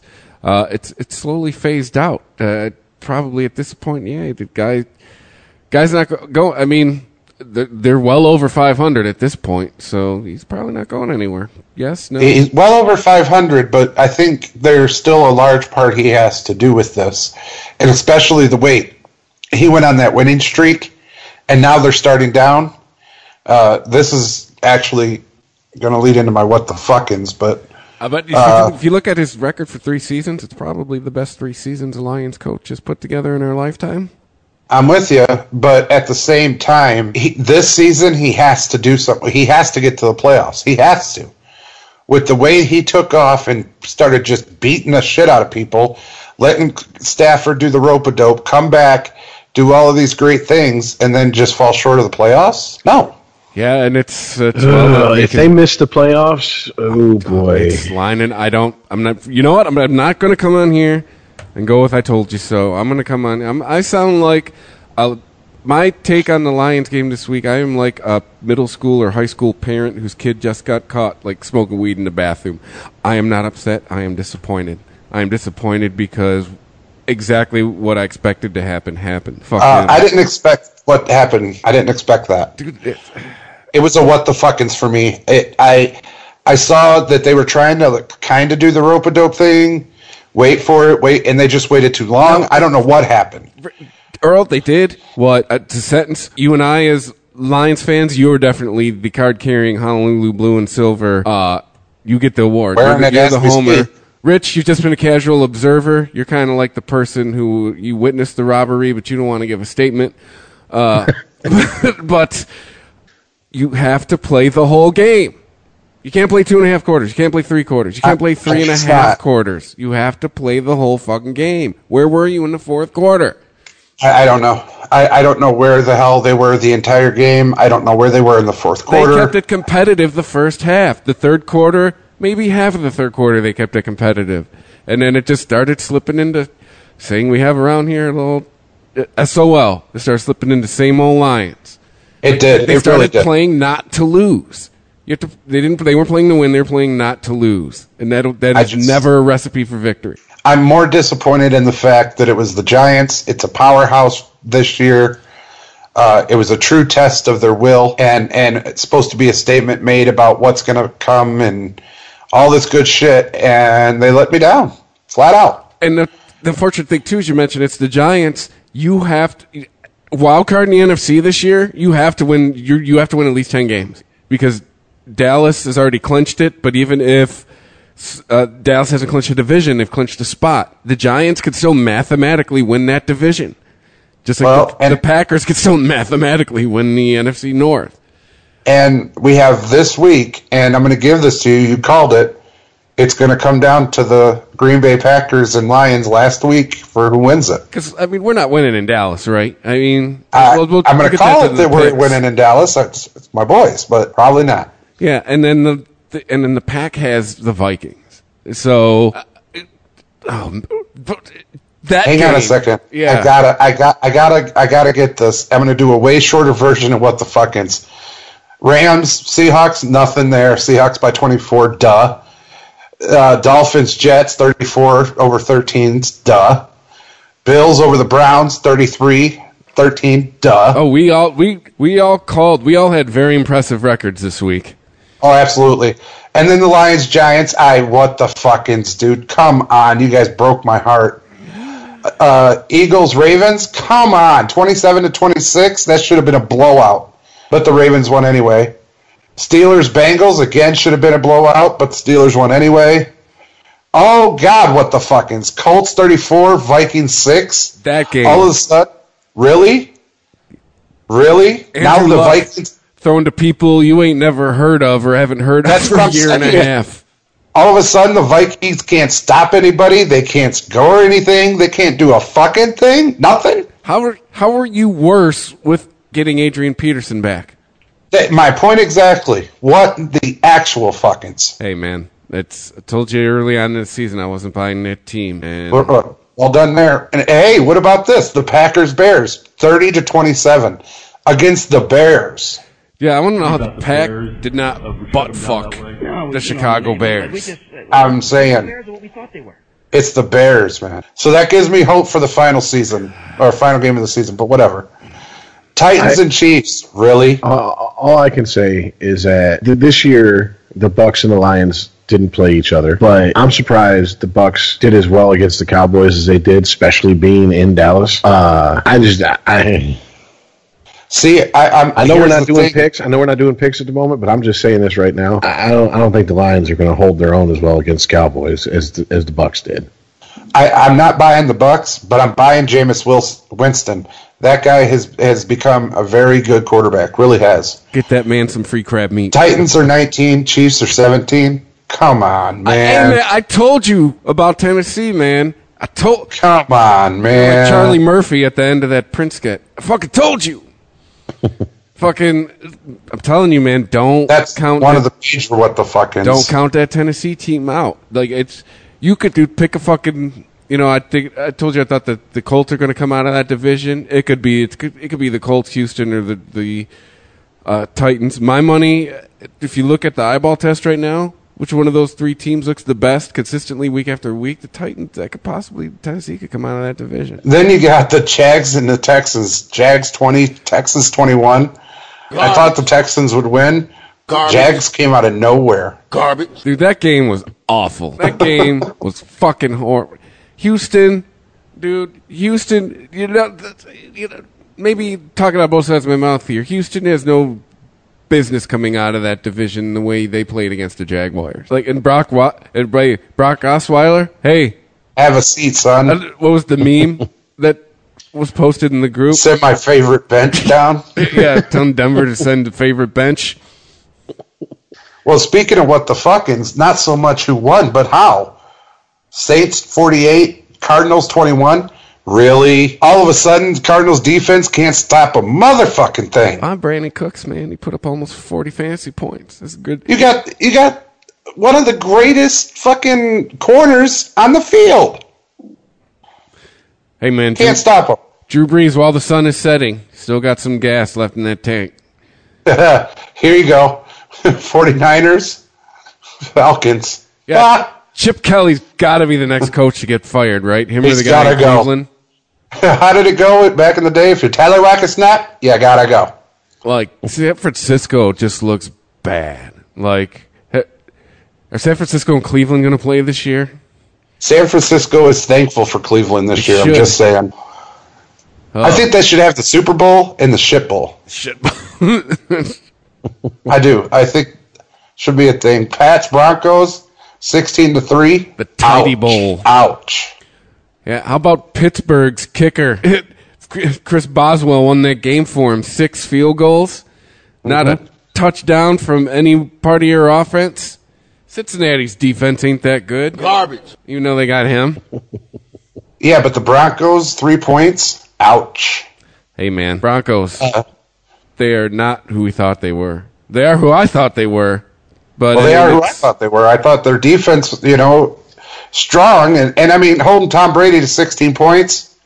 Bill Belichick sixteen points. Eh, it's pretty strong defense. Von Miller can't play on both sides of the ball. That's a problem. Another number 28, honor of our show, Latavius Murray. Raiders, 19. The Chargers. Raiders. 16. That wasn't a what the f- I knew I called that. I still think the Chiefs are, could take that division. I really do. Uh, it's going to be hard. Those two teams the right Raiders there. Raiders will have to drop two in a row. and then the Bucks at 20 and the Cowboys at 26. I was like, well, maybe you can pull it out. Maybe, maybe. Nope. You gotta oh give man, her- at halftime, dude, the, the the Buccaneers logo with the with the bag on its head. That that was just like I was like, that's it. And then they because I mean, look, here's the deal. As much as they say Florida is the North and the South, a Bucks fan is nothing but a Detroit Lions fan in Florida. we just wait for bad shit to happen. That's why I'm not greedy. I'm just like, I've got my Super Bowl. Okay, I'm happy. I'm like Denis Leary after the first uh, uh, uh, World Series win thought they were. for Boston. He's like, I'm not Steinbrenner. I don't need to win 30 times. Okay, I got my I got my World Series in my lifetime. I'm happy. Anything else they do from here on out is gravy. So, but, but yeah, yeah. Of course they started. I'm like, oh my god, they can come back. They could do this. They could do this. Yeah. Um, no, they can't. All right. No, my number one what the fuckins for this week in football. Carolina 26, Redskins 15. What the fuckins? Are you kidding me? Red, I, hey man, I I have Cam believed, Newton cried. I believe the Redskins all year, and they're just starting to prove it to me that they're they're just going to end up as also ran that a team that it was exciting for a couple weeks for them, but they're just they're going to end up as a this year. That's my opinion on Washington. I'm not. I am not impressed. Yeah, but Cam Newton did cry, so I'm okay. Is that news? We see him every other week. He's doing something. What did he dress up You like this week? You, you didn't see him throw the football no. at the Redskins player because he hit him in the head. Oh, I, I saw some kind of alert come across my my phone about that. Is he going to get fined? Is he going? I don't know. He got suspended. Is he going to go talk to the principal about how he thinks it's bullshit, like he did a few months ago? Well, here's the thing, though, and ESPN did, ESPN did a great coverage of this. It's not just Cam Newton. There is a problem in the league with quarterbacks getting hit in the head way harder than Cam Newton, and nobody's getting the call. Nobody. I understand let him play, but if there's going to be a penalty at, at any point, it's got to be at all points for hitting a quarterback in the head. Matt Stafford was hit in the head. Uh, almost every quarterback this week at some point was hit in the freaking head. Well, if you acknowledge all these head injuries, then you're going to have to come to grips that maybe there's, uh, you know, the CTE connection. Well, in the and uh, no, no head Reed injuries on- here. Reed on uh, freaking Redskins tried to have a boxing match in the middle of the field. He got ejected. yeah, but homeboy squared up with him, He did. Punched him right in the fucking face mask. which is the dumbest shit I've ever seen. I know, right? unless your unless your name is Joey Kocur and you've been known to break like full face hockey mask and crack helmets open with your fist, stop throwing punches at guys with wearing fucking football helmets. Okay, Well, at the same point, they don't. You know, not all all of them have full face masks because some of the bars missing. no, I like, understand, but still, it's like do it do do what they said in uh, in thirty for thirty about the Catholics versus the convicts. Okay, keep it cool on the uh, on the field, and we can meet. in the- We can meet in the in the in the parking lot afterwards. You Right. know what I'm saying? You really want to go? There's always a chance after the game. Did you guys see? Uh, speaking of helmets, did you guys see that Chicago game? It was so cold. The dude's Helmets feet- per shadow. Right off. Yeah, the dude's logo fell off. And it, they just uh, ESPN posted one. Uh, it might have been earlier today or, or yesterday. I can't remember. Um, but it was the entire helmet was cracked because it was so cold. I'm like, oh my god, dude, fuck that. Yeah. I'm all right with that, man. Dude, they get the big bucks, man. What was what was it? I kept hearing what was his name? Matt Barkley was wearing a a wetsuit. It was a tip that he picked up from Carson Palmer, who had picked it up from Tom Brady. It keeps your core warm. Yeah, yeah. It- it's shaping up to be an interesting next couple of weeks. Some of these divisions, it is Yeah. not so, is sewn up as people would like to think it is. Like we got a good next couple of weeks coming, man. It's gonna be awesome. Well, here before we head, lo- you know, head first into picks here. Uh, did we want to cover the uh, Ezekiel Elliott non-fine? Oh, jumping Uh, into the to the Salvation Army bucket. That'll be Okay, a 'cause- fine. Okay, because let's just well before before I'm just saying, and everybody feels this way because I say so. Starts. Let's just get this out here. Let's let's get the facts out here before we start with opinions presented as facts. If you use a the way the rule is written, if you use a prop in your celebration, that's a penalty and a fine. How did he not get penalized and fined? That was my whole argument. Because it's just say because it's, it's the way Goodell operates. It's he get it's it's Okay, getting- but you could it's- say Goodell, but what about the rest on the field? That's a flag. I understand, but it's getting. I'm not saying it's right. I'm just saying it's how Goodell operates. It's getting tons of positive, actually positive publicity for the Salvation Army. And Goodell's lo- Zeke said he was going to throw twenty one thousand to the Salvation Army. And he did. It's so there's your fine. I mean, I'm not, I'm not saying it's right. I'm just saying this. Haven't we learned how this this is how this guy operates by now? You get his league some bad press. He fucking you get banished and slapped on the face and all this and uh, suspended, but you get the league some good press. You know, he turns a blind eye. I just say that's how this guy operates. okay, but point. that's a fine, man. There's still got to be a penalty. It's a penalty that means nothing. It's on the kickoff, but still a penalty, Did man. we just have a conversation about penalties that haven't been called? It- that was blatant. Well, no, I know, I, but I'm I just think that was everybody in the stadium saw. it. Helen fucking Keller saw that. I understand, but I'm just saying we're we just had the conversation about how refs aren't calling every penalty. Trust me, I get it. I understand. I'm not, but I'm just this is how Goodell operates.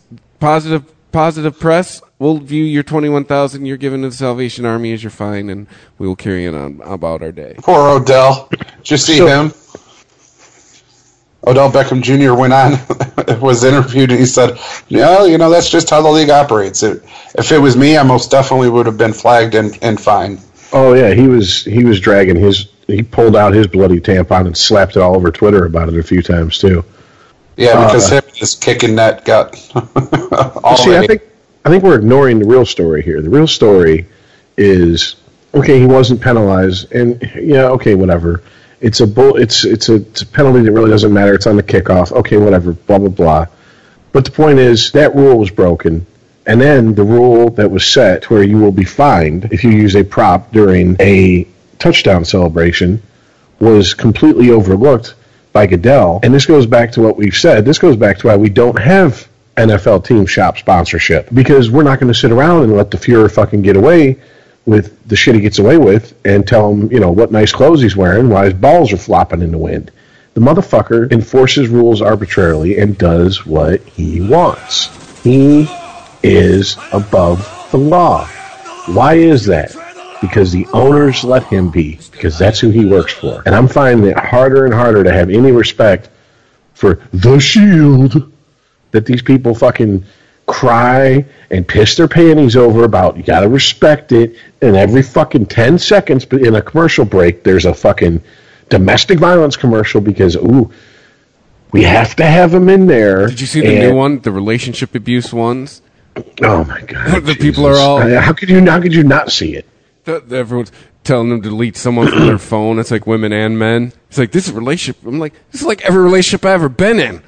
like it's it, the it it's mafia shit, guys. It's mafia shit, and unfortunately, the the the the more I do this podcast, the more I get into these stories, the more I realize that we're sitting here doing a podcast about something that's as crooked as any fucking union ever was, that's destroying lives as any mafia ever fucking did. I mean, the whole thing, really, really, there, there's no, there's, there's no fucking correlation between multiple concussions and CTE. How many guys have had to die or suffer In their through horrible 50s. consequences, or or or commit suicide, or self-medicate themselves to an early grave because the NFL didn't want to say I was wrong. I mean, I, at this point, I don't want the NFL fucking sponsorship. I mean, I'm sorry. I, there's a little there, there's a little bit of fucking backbone in me. Don't cut me a fucking check with your bullshit blood money and say, well, as long as you play, play ball, then we'll go ahead and keep these checks coming in. Fuck that. Let the bridges I burn light the way. I mean, it, it, this is this is bullshit, man. This is any other league. They would call his ass on the carpet because it's the NFL, and the NFL has a license to print money. Everyone is letting him get away with this, yep. and it's horse shit. Well, and he's the one of the new faces of the NFL as well. Like quite honestly, it's like just the jadedness is set. It's when we first started this podcast. I'd probably be a lot more outraged than I am now. Now I'm just like I'm just yeah, and like this is it, and this how like I'm just more like this is how this operates now. Just more disillusion. Like yeah, this doesn't surprise me, you know. But this is also the same guy that if you if you've been keeping up on it, they are just fucking raking him over the coals off the field uh, about these alleged uh, domestic violence uh, incidents that law enforcement has washed their hands of, but Goodell is still investigating. Which he could still Zeke could still actually face some sanctions on this uh, next season if they f- they're they are still investigating shit from like last February. Stuff like once again, law enforcement has said we're done with, but Goodell apparently he's got his you know his magnifying glass and a Sherlock Holmes cap, and he's going to get to the bottom of this. He's Steven Seagal's first movie, guys. He's above the law. Yeah, Right. At And least it's he the thinks he same is. and it's the same guy he won't discipline for breaking the rules. What the actual fuck? And well, once again, who does who does who does Elliott play for? Uncle Jerry. Plays Right, for but- Uncle Jerry and, uh, and America's America's team. Okay, and we all know out of all the owners in the NFL, there may be more wealthy, there may be more powerful behind the scenes, but there is none more visible than Jerry Jones. Correct. So Goodell to go after one of Jerry's one of Jerry's kids. that's uh that's that's biting the hand that feeds him. And Jerry has never met a microphone he doesn't like. And I guarantee you, a businessman with that much success and that much money and that much power is a petty motherfucker because that's how he got to the top. I guarantee you. So Goodell knows if he crosses Jones, he's fucked. Because So you think a phone call was made saying don't do it? Because he is investigating Zeke. Like Chris said, he is investigating Zeke over shit that the law enforcement said he's clear. He didn't do it. It's So let's be honest here. Let's be honest here. I There's think a phone call was made. I think Goodell waits. He sees what uh, how the he takes the temperature of the media and the public, and then he acts from there. Because how often has there been a, any kind of suspension handed down on Monday morning, on Tuesday morning? Well, they're always handed out later in the week. I think he he uh, he, he takes the temperature of the, the the the country and he goes from there. I mean, fucking look at last week. Still nothing with Harry Douglas and uh, Aqib Talib. Nothing. Nothing has come of that. Same kind of deal. Yeah. Just kind of he takes the temperature and acts accordingly. And this one, he's like Salvation Army's loving it. Like, oh, whatever. Oh, you're making a twenty-one thousand dollar donation. Well, we would have fined you twenty-one thousand dollars, so that all washes out. To answer your question, Earl, I don't, I don't know if I go so far as to say a phone call was made. I think that I think Goodell has his standing orders. He's got his ROE. He's got his rules of engagement. He knows, he knows what they are, and he knows until that phone rings and those rules of engagement are changed, the bar is either lifted or lowered. Then he's to play by those rules if he wants to keep making that big fucking paycheck. So, I mean, look, ultimately, personally, I don't think he should have been. I don't think there should be a rule that you're fined and all this shit. Maybe, maybe give him a penalty. Like you said, it's going to be on the kickoff anyways. Yawn, big deal. All right, but wh- where are all these anti-celebration shits coming from? Okay, because because back in the day, it, you know, it used to be laid at the feet of old white men. Old white men don't want to see young black guys playing the game. Like, okay, if you've watched the U documentary, that was one of the things they've said. They don't want to see us, you know, they want to see the old Notre Dame fight song, a bunch of old bullshit like that. They don't want to see a bunch of young guys, you know, from the hood celebrating and, you know, They don't, are you saying they don't want to see a black man dance a jig with his posse? Is that what you're saying? And what I'm, but what I'm getting at is that's and used, jiving with his posse. Let's get it right. they here. used to, they used to be what they, whose feet they laid these rules at, and they'd say, well, this is because this is our bread and butter, and they don't like it. Really? Well, that bread and butter is either suffering from Alzheimer's, shitting themselves in some fucking home right now, or dead. Okay, it ain't 30 years ago. These ain't, you know, 30 years ago these men were 60. 30 years later, salt and sugar kicked their ass, or they're already in the grave. Okay, so now Yeah, newsflash, We're people. Middle-aged people are creeping up on being born in the 1980s. Exactly. I don't have a problem with it. Chris, I don't think you have a problem Fuck with no, it. I Earl, I don't encourage think it. you have a problem with it. Oh hell no! I want to see Okay. motherfuckers carrying fireworks in their fucking in their pants, lighting off Roman candles after they win. I mean, maybe it's because we grew up with hearing, if you don't want to see me celebrate, keep me out of the end zone. Maybe it's because we just grew up, and to us it wasn't that big of a deal because it was entertaining. And that's what sports ultimately is. Yes, there's a level of honor and respect and competitive natures and and and all these other things that we like to apply, like the gladiator, the modern day gladiators. We like to apply that to sports, but ultimately, at the at the end of the day, if you boil it down to its base ingredient, sports is entertainment, and no one wants to watch a bunch of stuffy ass people run into the end zone and act like seventy year old white men with a stick up their ass. No one wants to. No one wants to watch that. Barry Sanders. Hey, gang, we scored! High five!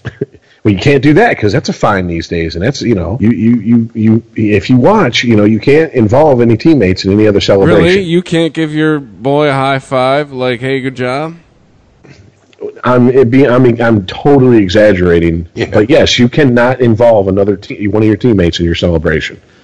Wow. Barry Sanders.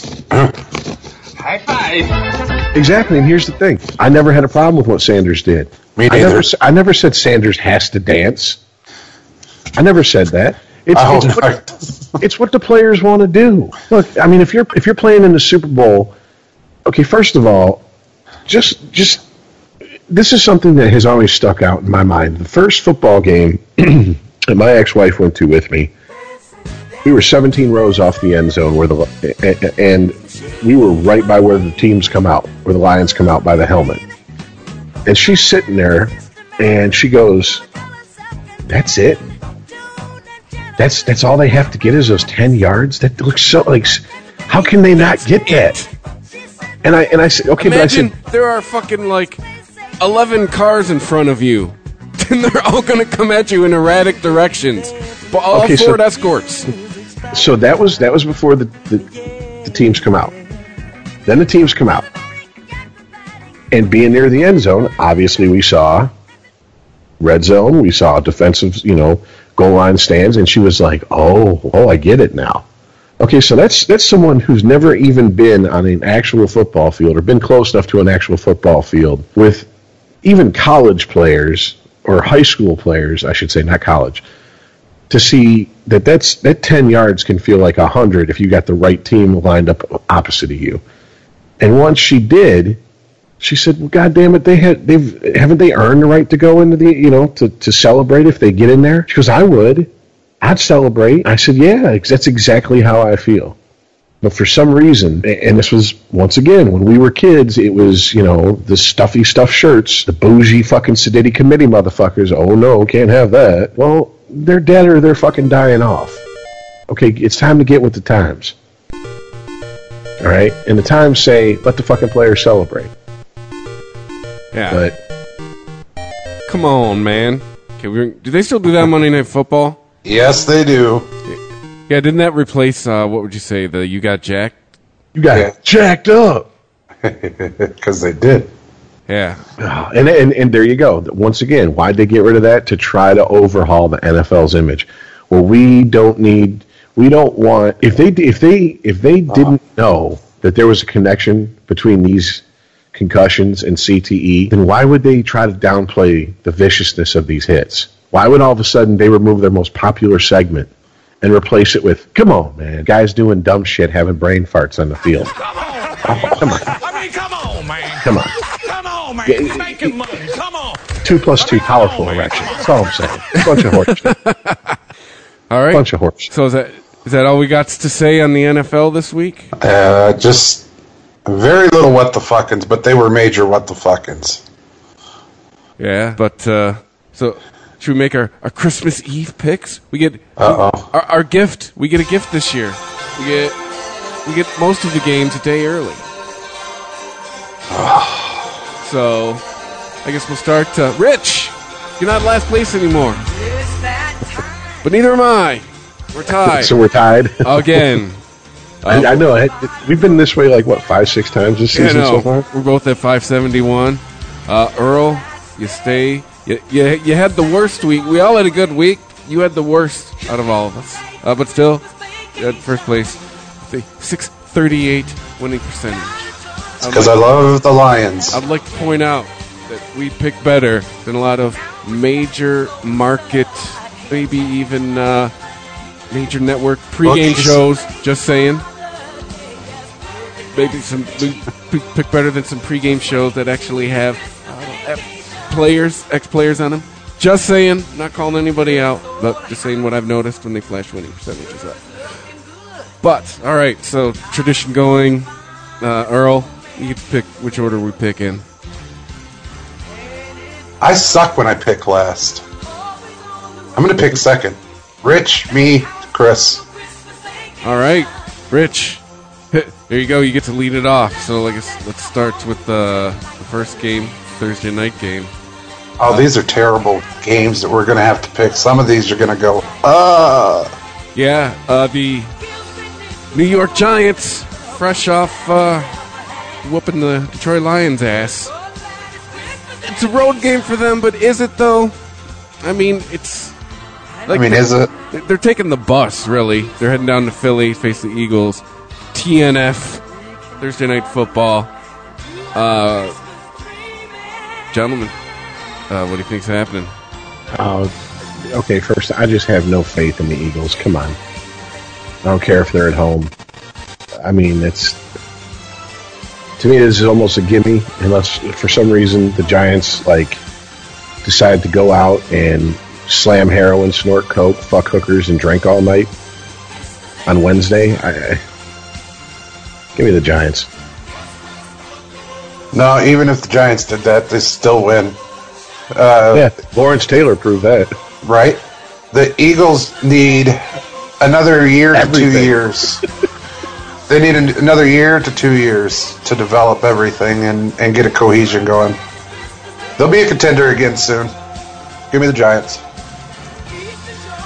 Yeah, I think momentum's on the Giants' side. I think they're they're fucking the. the I'm starting to put the Giants kind of in that class with Pittsburgh, is they'll be very meh, ho hum, and underwhelming most of the season, but they seem to turn it on when they need to turn it on, and their, their defense is gelling. Uh, Eli uh, has been a very pedestrian passer all year. All of a sudden, throws up 200 against the Lions. Like, Eagles, they they I'm with you, Earl. They need a couple more years to cook. Uh, going with the Giants. Uh, so next up we have uh, Miami division matchup heading into Buffalo. Uh, uh, I told you. I it's it's it's already Rex Ryan. The you know, oh, I am I going to be fired at the end of the season? This is the first I'm hearing from that or hearing about that. Uh, it's it's it's not exactly like Chris and I say, where when a GM comes out and says we have nothing but faith in our head coach, he's going nowhere, and a week later he's fired. But it's close enough. I, I just think the wheels have come off in, in Buffalo. So give me give me the Dolphins. I'm going opposite. I'm going Bills. I think uh, I, if the if the Eagles need another couple years to cook, the Dolphins, I don't. They need to find their school of Dolphins because I, I I don't know. They're just one week they're all together and on the same page. The next week they're what the fuckins. So I I'm gonna go with the Bills. At least they got their shit together. Whether they can put it and win or not, we'll see. But at least they're at home. Uh, Buffalo's at home. Uh, you could argue Miami's coming up to the cold. Uh, Buffalo at this point probably is on probably about their fifth or sixth foot of snow for the year. Uh, but uh, uh, I don't know whose offense impresses me less, Miami's or Buffalo's. Uh, but that Miami, you know what? Miami is their, their defense has been helping them win a few of these games. Uh, man, like, see, this one's harder to pick for me than the, the, first matchup. The Buffalo's at home, Miami's on their backup. You know what? Give me fucking Buffalo. I was you're gonna go Miami, but I'm going to go with you. Buffalo. Okay, next up, the Ja- oh another another division. Uh, the Jets heading into Foxborough. Oh man, the Jets all the way. Fuck out of here, fucking Patriots. You know what? I, I there's just I was trying to find something clever. Pull all your starters. Gronk's out for the season anyway. Uh, Bill Belichick stay at home and watch it on TV. Even then, they wouldn't win. I you can't. There's no Pats. Dude, how awesome would that be if Bill Belichick sat out again? I'm just gonna coach from home. I'm working from home today, guys. Uh, yeah, Pats. I mean, come on, the Jets are a fucking dumpster fire this year. New England's. I mean, they already got the playoffs sewn up. They have the division sewn up yet? Has anyone clinched a division yet? No, don't know. Seahawks have clinched a division because the rest of their division's a shit show. But yeah, give me the Pats. Uh, next up, Tennessee Uh-oh. at Jacksonville. Uh oh. Do, do we got a thing for this one? Uh, well, yeah, my cousin and my uncle, they're going to be happy. Tennessee's going to win this one. Jacksonville is, com- they're just rudderless this season. And, I mean, not just rudderless, they're coachless now. So, I, I don't have any faith in them.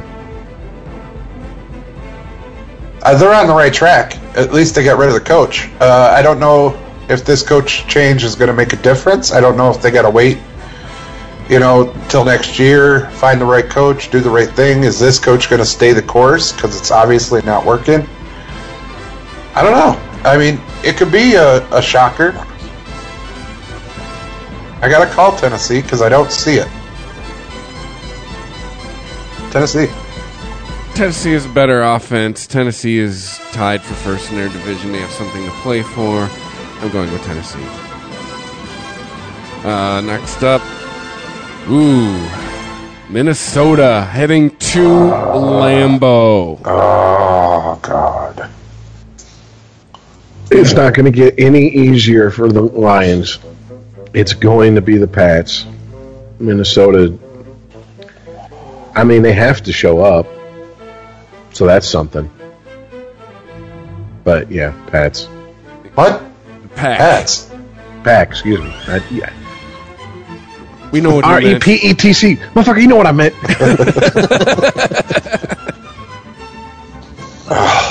God, do I want to pick Purple Rain? Come through for me one time. I want to pick it. I can't. I can't. Ah. I need it. I need it. And it ain't going to happen. Fudge Packers. Yeah, I mean, this is things lining up. And it's at Lambeau. They got momentum. Rodgers is talking about I'm going to be close to 100%. Think about it. He's been injured the last couple weeks. Still made it happen. You could argue that's why they were so close in Chicago. Well, Think my about it. argument was is it He the said he was running the table. Yeah, he even said we're going to run the table. Give me Green Bay. I mean, this is what this is what they do, right? This is what Rodgers is built for. Well, is it is it that he was hurt or is it the weather? Because uh, they was cold. Tell me, In motherfucker, he's from they plays in Green Bay. Should've That's what I'm asking Hey, how about this warm Chicago day? We're going down south. It's going to be warm in Chicago. All right. But I mean, yeah. So the next up, San Diegans. They're heading to San Diego's. they're they're heading to Cleveland to face the Browns. Uh, both teams with nothing to play for, really. Or Cleveland, something to play. Cleveland playing to not share the dubious distinction with our very own Detroit Lions.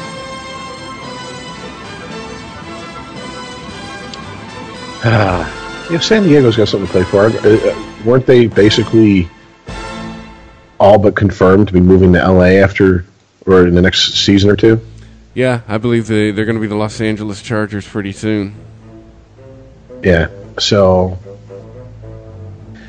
I mean, here's the. deal. I mean, yeah, really, honestly, neither team has any reason to like be pounding their chest and headbutting each other. You know, all excited before the game. Besides the fact that that's just what they do. So maybe the Chargers are like, ooh, a San Diego ten is like an LA seven. So we're going to be getting some real high class pussy here in a couple years, and that'll get them excited, and it won't be a, a tie. But yeah, just give me the Chargers. It's Browns. Oh, and 16, baby. San Diego. I believe philosophers said it was a whale's vagina. German for a whale's vagina. I just watched that on Sunday. I haven't seen that in a minute. Movie's silly. Oh God. You know I want to pick the Browns here. You know I do. Get off my Detroit Lions nuts, but uh they don't want to be a footnote. Even if they're moving, they still don't want their last season or two to have a footnote that they stopped the Browns losing streak. That's what they're playing for. Chargers. Yeah, give Damn me the. Bolts. They got a way better team. I mean, come on. Hey, Cleveland now is uh, wasn't there a meme on uh, the internet that uh, or maybe it was somebody had Alabama. They ran a video game simulation of Alabama played the Browns Yeah. and beat them twenty four to nothing. yeah. I mean that's just where Cleveland's at, right? That's about it. All right, next up, Washington at Chicago. Washington. Uh, yeah, no toilet bowls here. Get Yeah. them skins. As much as I'm not buying the Redskins, I'm buying them beating the Bears. So we're going to take the Redskins. Uh, next up, NFC South divisional divisional game. Doesn't mean much for one team, but uh, the Dirty Birds heading into Carolina. Oh Carolina. Jesus! Oh Jesus! I uh, I would really like for the Panthers to win, but I'd also really like for Carmen Electra to call me up for an emergency titty fuck. I don't think either are going to happen, so give me the Falcons. Julio Jones is back. Give me the Falcons. Uh, yeah, Julio's back. I'm taking the Dirty Birds. Yeah, he went to practice. It's okay. He's coming. I mean, they still won without him. I mean, look who they played, but still, if he's going to miss any week, I mean, he gets a good timing award. Yeah, no, I just no. All right, next up, here we go, kids. Colts heading into Ah. Oakland. What the fuckins? Oakland's already going to the playoffs. Just think about that before you make your pick. We may not have everybody playing in this Oakland game.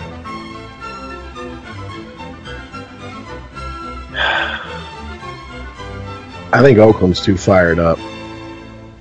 I mean, that's it's their first winning season in what 14 years. I mean, it's them guys are jacked up and ready to fucking hurt somebody. So even the second string guys, I imagine, want to go out there and leave their mark. And the Colts, they're just, you know, Iceman pushes the what the fuckings. I'm pushing. You know, they're 500. They're a 40 degree day, man. That's all they are. So fuck it. Give me the Raiders. You know, I gotta ask you, what off the air, what what part of that forty degree day drop you want? Because he had a big Oh, I'll- I'll ex- he had a I'll big explain it to you. soliloquy. But all right, so you're taking the Raiders. Yeah, give me the Raiders. Uh, I'm going with the Raiders. Even if they play their second or third string, it's better than the Colts' first string. Uh, you know, they got Andrew Luck. They got somewhat of an offense rolling, beautiful, but they don't got a defense to stop the Raiders. I don't care who they play. All right, uh, Oakland's in the playoffs. Indy's got something to play for. I'm going with Indy. Good luck with that. Yeah. Hey, sometimes, man, broken clock strike twice a day. All right, all right. Colts, because somebody had to. Next up, Tampa Bay at New Orleans. Good luck with this one, gentlemen.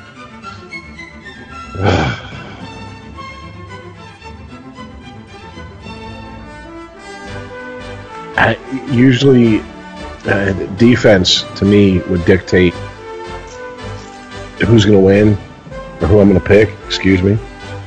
But dude, I mean, it's still the Saints. They've put up over 400 points so far. Yeah, I mean- and they're having an off year. Just think about Exa- that. It's just the only thing. Go, the only thing the Bucks have going for them is their road record. I mean, that's it. So Their road record the is, is, is five and two, and Saints at home are three and four. I mean, they don't they don't even have a winning you know winning streak to say momentum.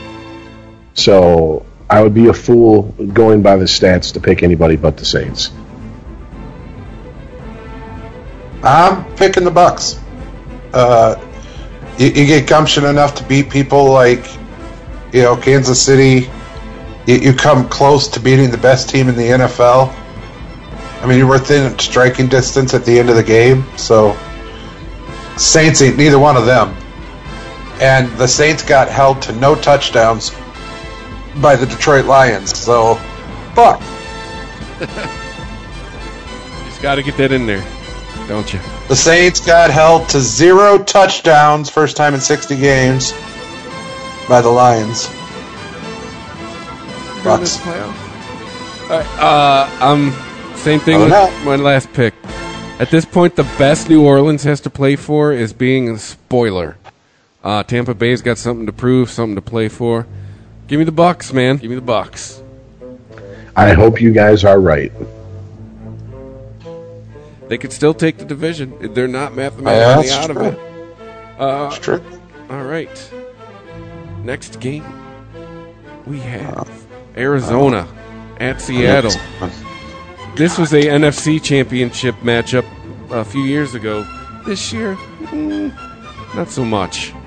You broke up completely. I didn't hear anything you said. Oh, I said Arizona at Seattle. This was an NFC Championship matchup. Oh, Once okay. upon a time, once upon a time, but this year, not really. Yeah, no. Yeah, 12th man all the way.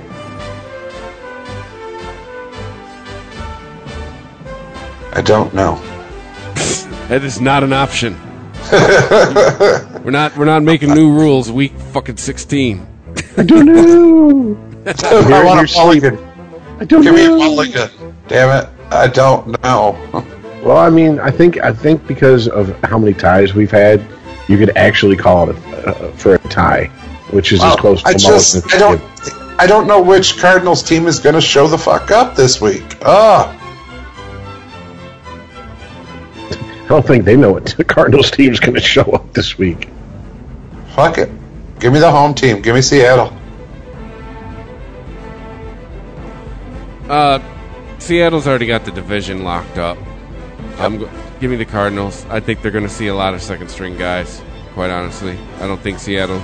I think Seattle's done playing at full strength for the rest of the year until the playoffs.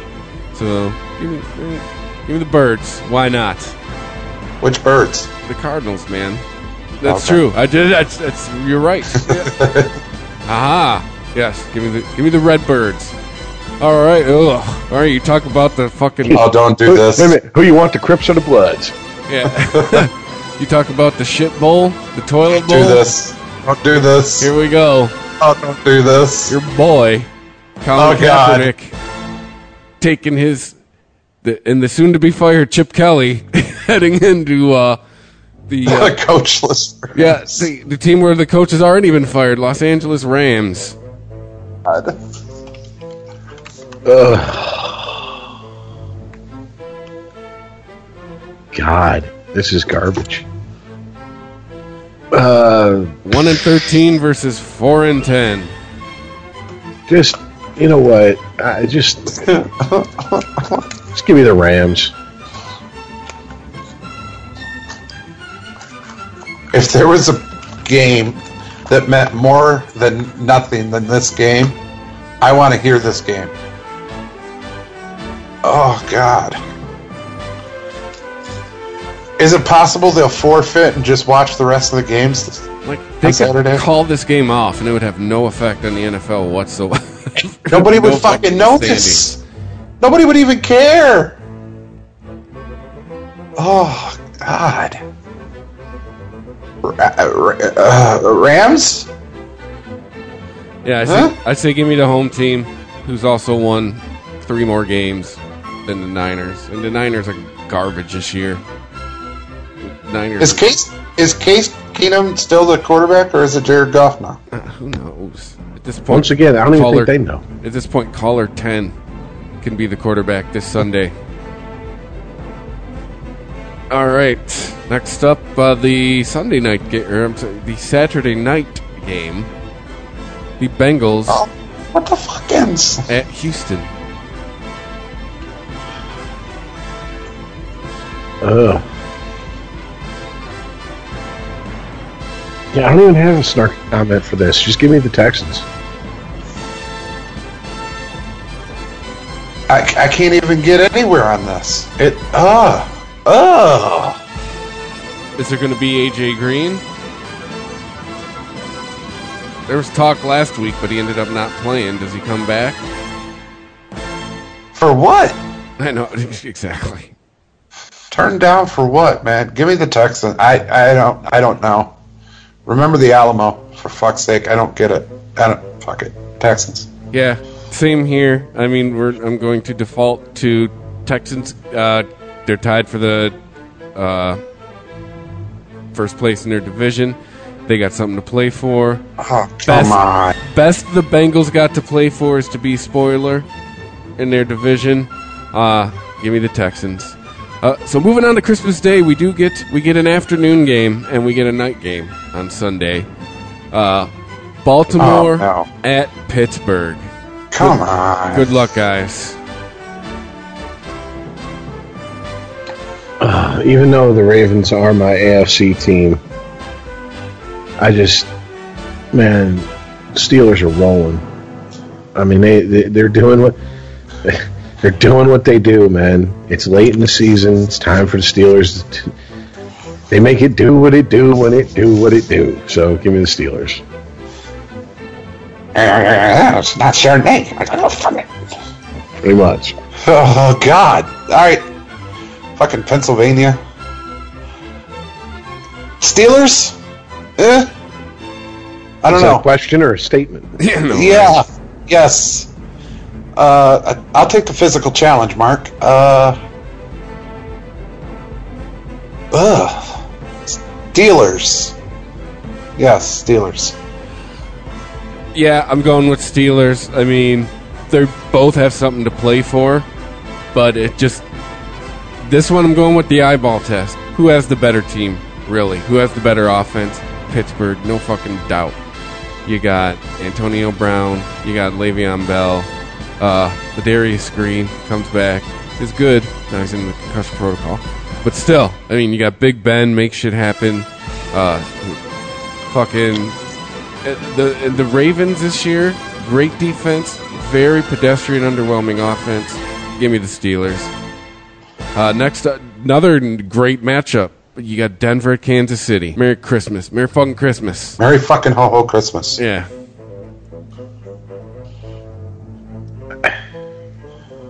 You cannot discount home field advantage the Chiefs have. That is a stadium no one likes to play in unless they are on the Chiefs. They beat Joe Lewis's ass. So, give me the Chiefs on this one. Chiefs. Give me Chiefs. Going Chiefs. Yeah, Chiefs coming. Finally, it's fi- finally an even, easy pick. Chiefs, Chiefs. yeah, Chiefs are coming off a bad beat. They're at home. Uh, this is for a playoff spot. They could still win the division. Uh, so uh, Denver, I mean, they're they're playing to just be in the conversation for the wild card at this point with that record. Um, gi- give me the Chiefs, and then oh, here we go, gentlemen, the Monday night matchup: the Detroit Lions heading to the Jerry. More like the more more like the Monday Night Massacre. Yeah. Heading into the Jerry Dome in Arlington to face Dak Prescott, Zeke Elliott, Dez Bryant, Jason Witten, the Dallas Cowboys. Yeah, Dallas is just gonna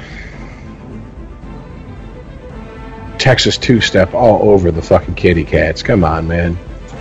I mean, look, uh, the Lions had their chance to make a statement last week, and they didn't.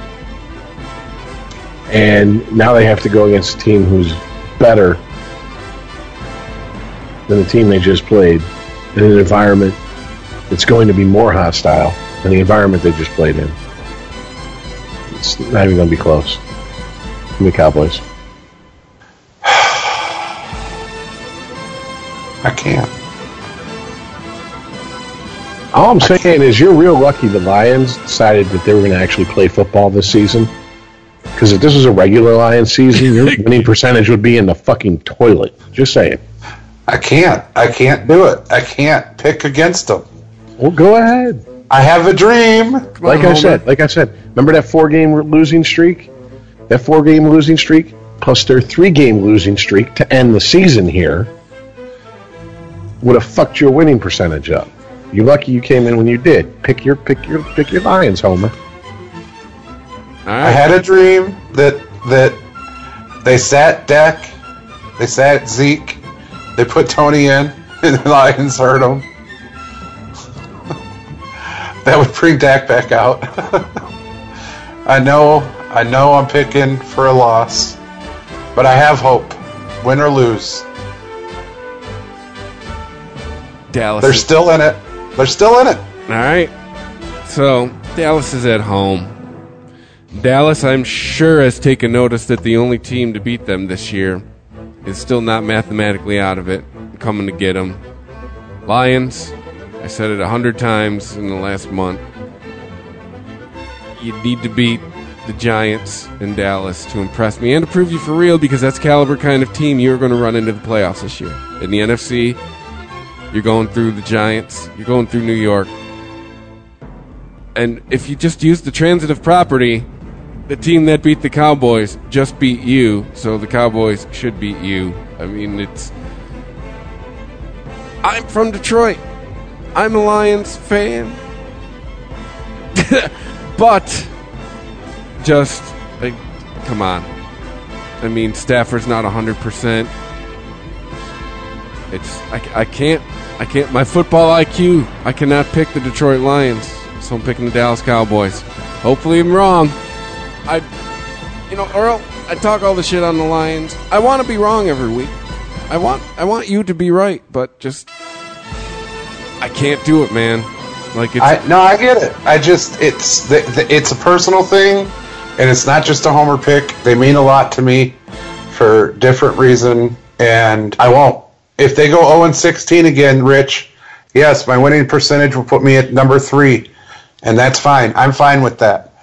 They they've done more for me than play football, and I can't get you guys to understand that right now. Maybe later, but uh, they just they have a special place in my life, and I just won't pick against them. I don't care who the quarterback is, what their winning percentage is. If they never see a Super Bowl other than on TV, it's my boys. Can we add four losses to your total and just your, just your percentage? if that's what you need to do, man. but then you'd have to add all the winning games I would have picked. So I would still be number one. Hater. All right.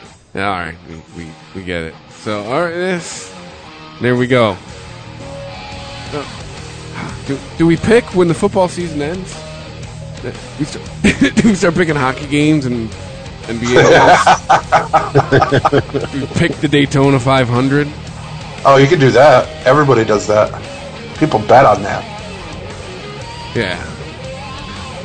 But, uh, well, that's number 28 in the can. Done.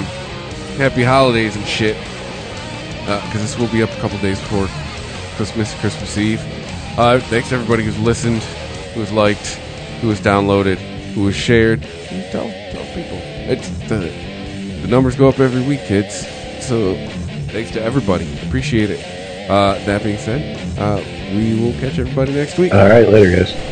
All right, guys, don't bet on my picks this week. Take care. and Merry Christmas. I'm just saying Merry Christmas. No Happy Holidays. Merry Christmas. Confidence right there. Happy Kwanzaa, motherfuckers. If you enjoy this show and want more people to know about it, head on over to iTunes, leave a comment, and rate it five stars. Make sure you like and share us on Facebook, and don't forget to follow us on Twitter. Just search for Christopher Media. Thank you in advance for supporting Christopher Media by clicking on the PayPal button and by clicking through to all the sponsors who support ChristopherMedia.net. Most importantly, we would like to take the time to extend an extra special thanks to you. Christopher Media could not exist without your support. Thank you for visiting ChristopherMedia.net, and thank for listening. Christopher Media. Let's make some noise. Thank you for visiting ChristopherMedia.net.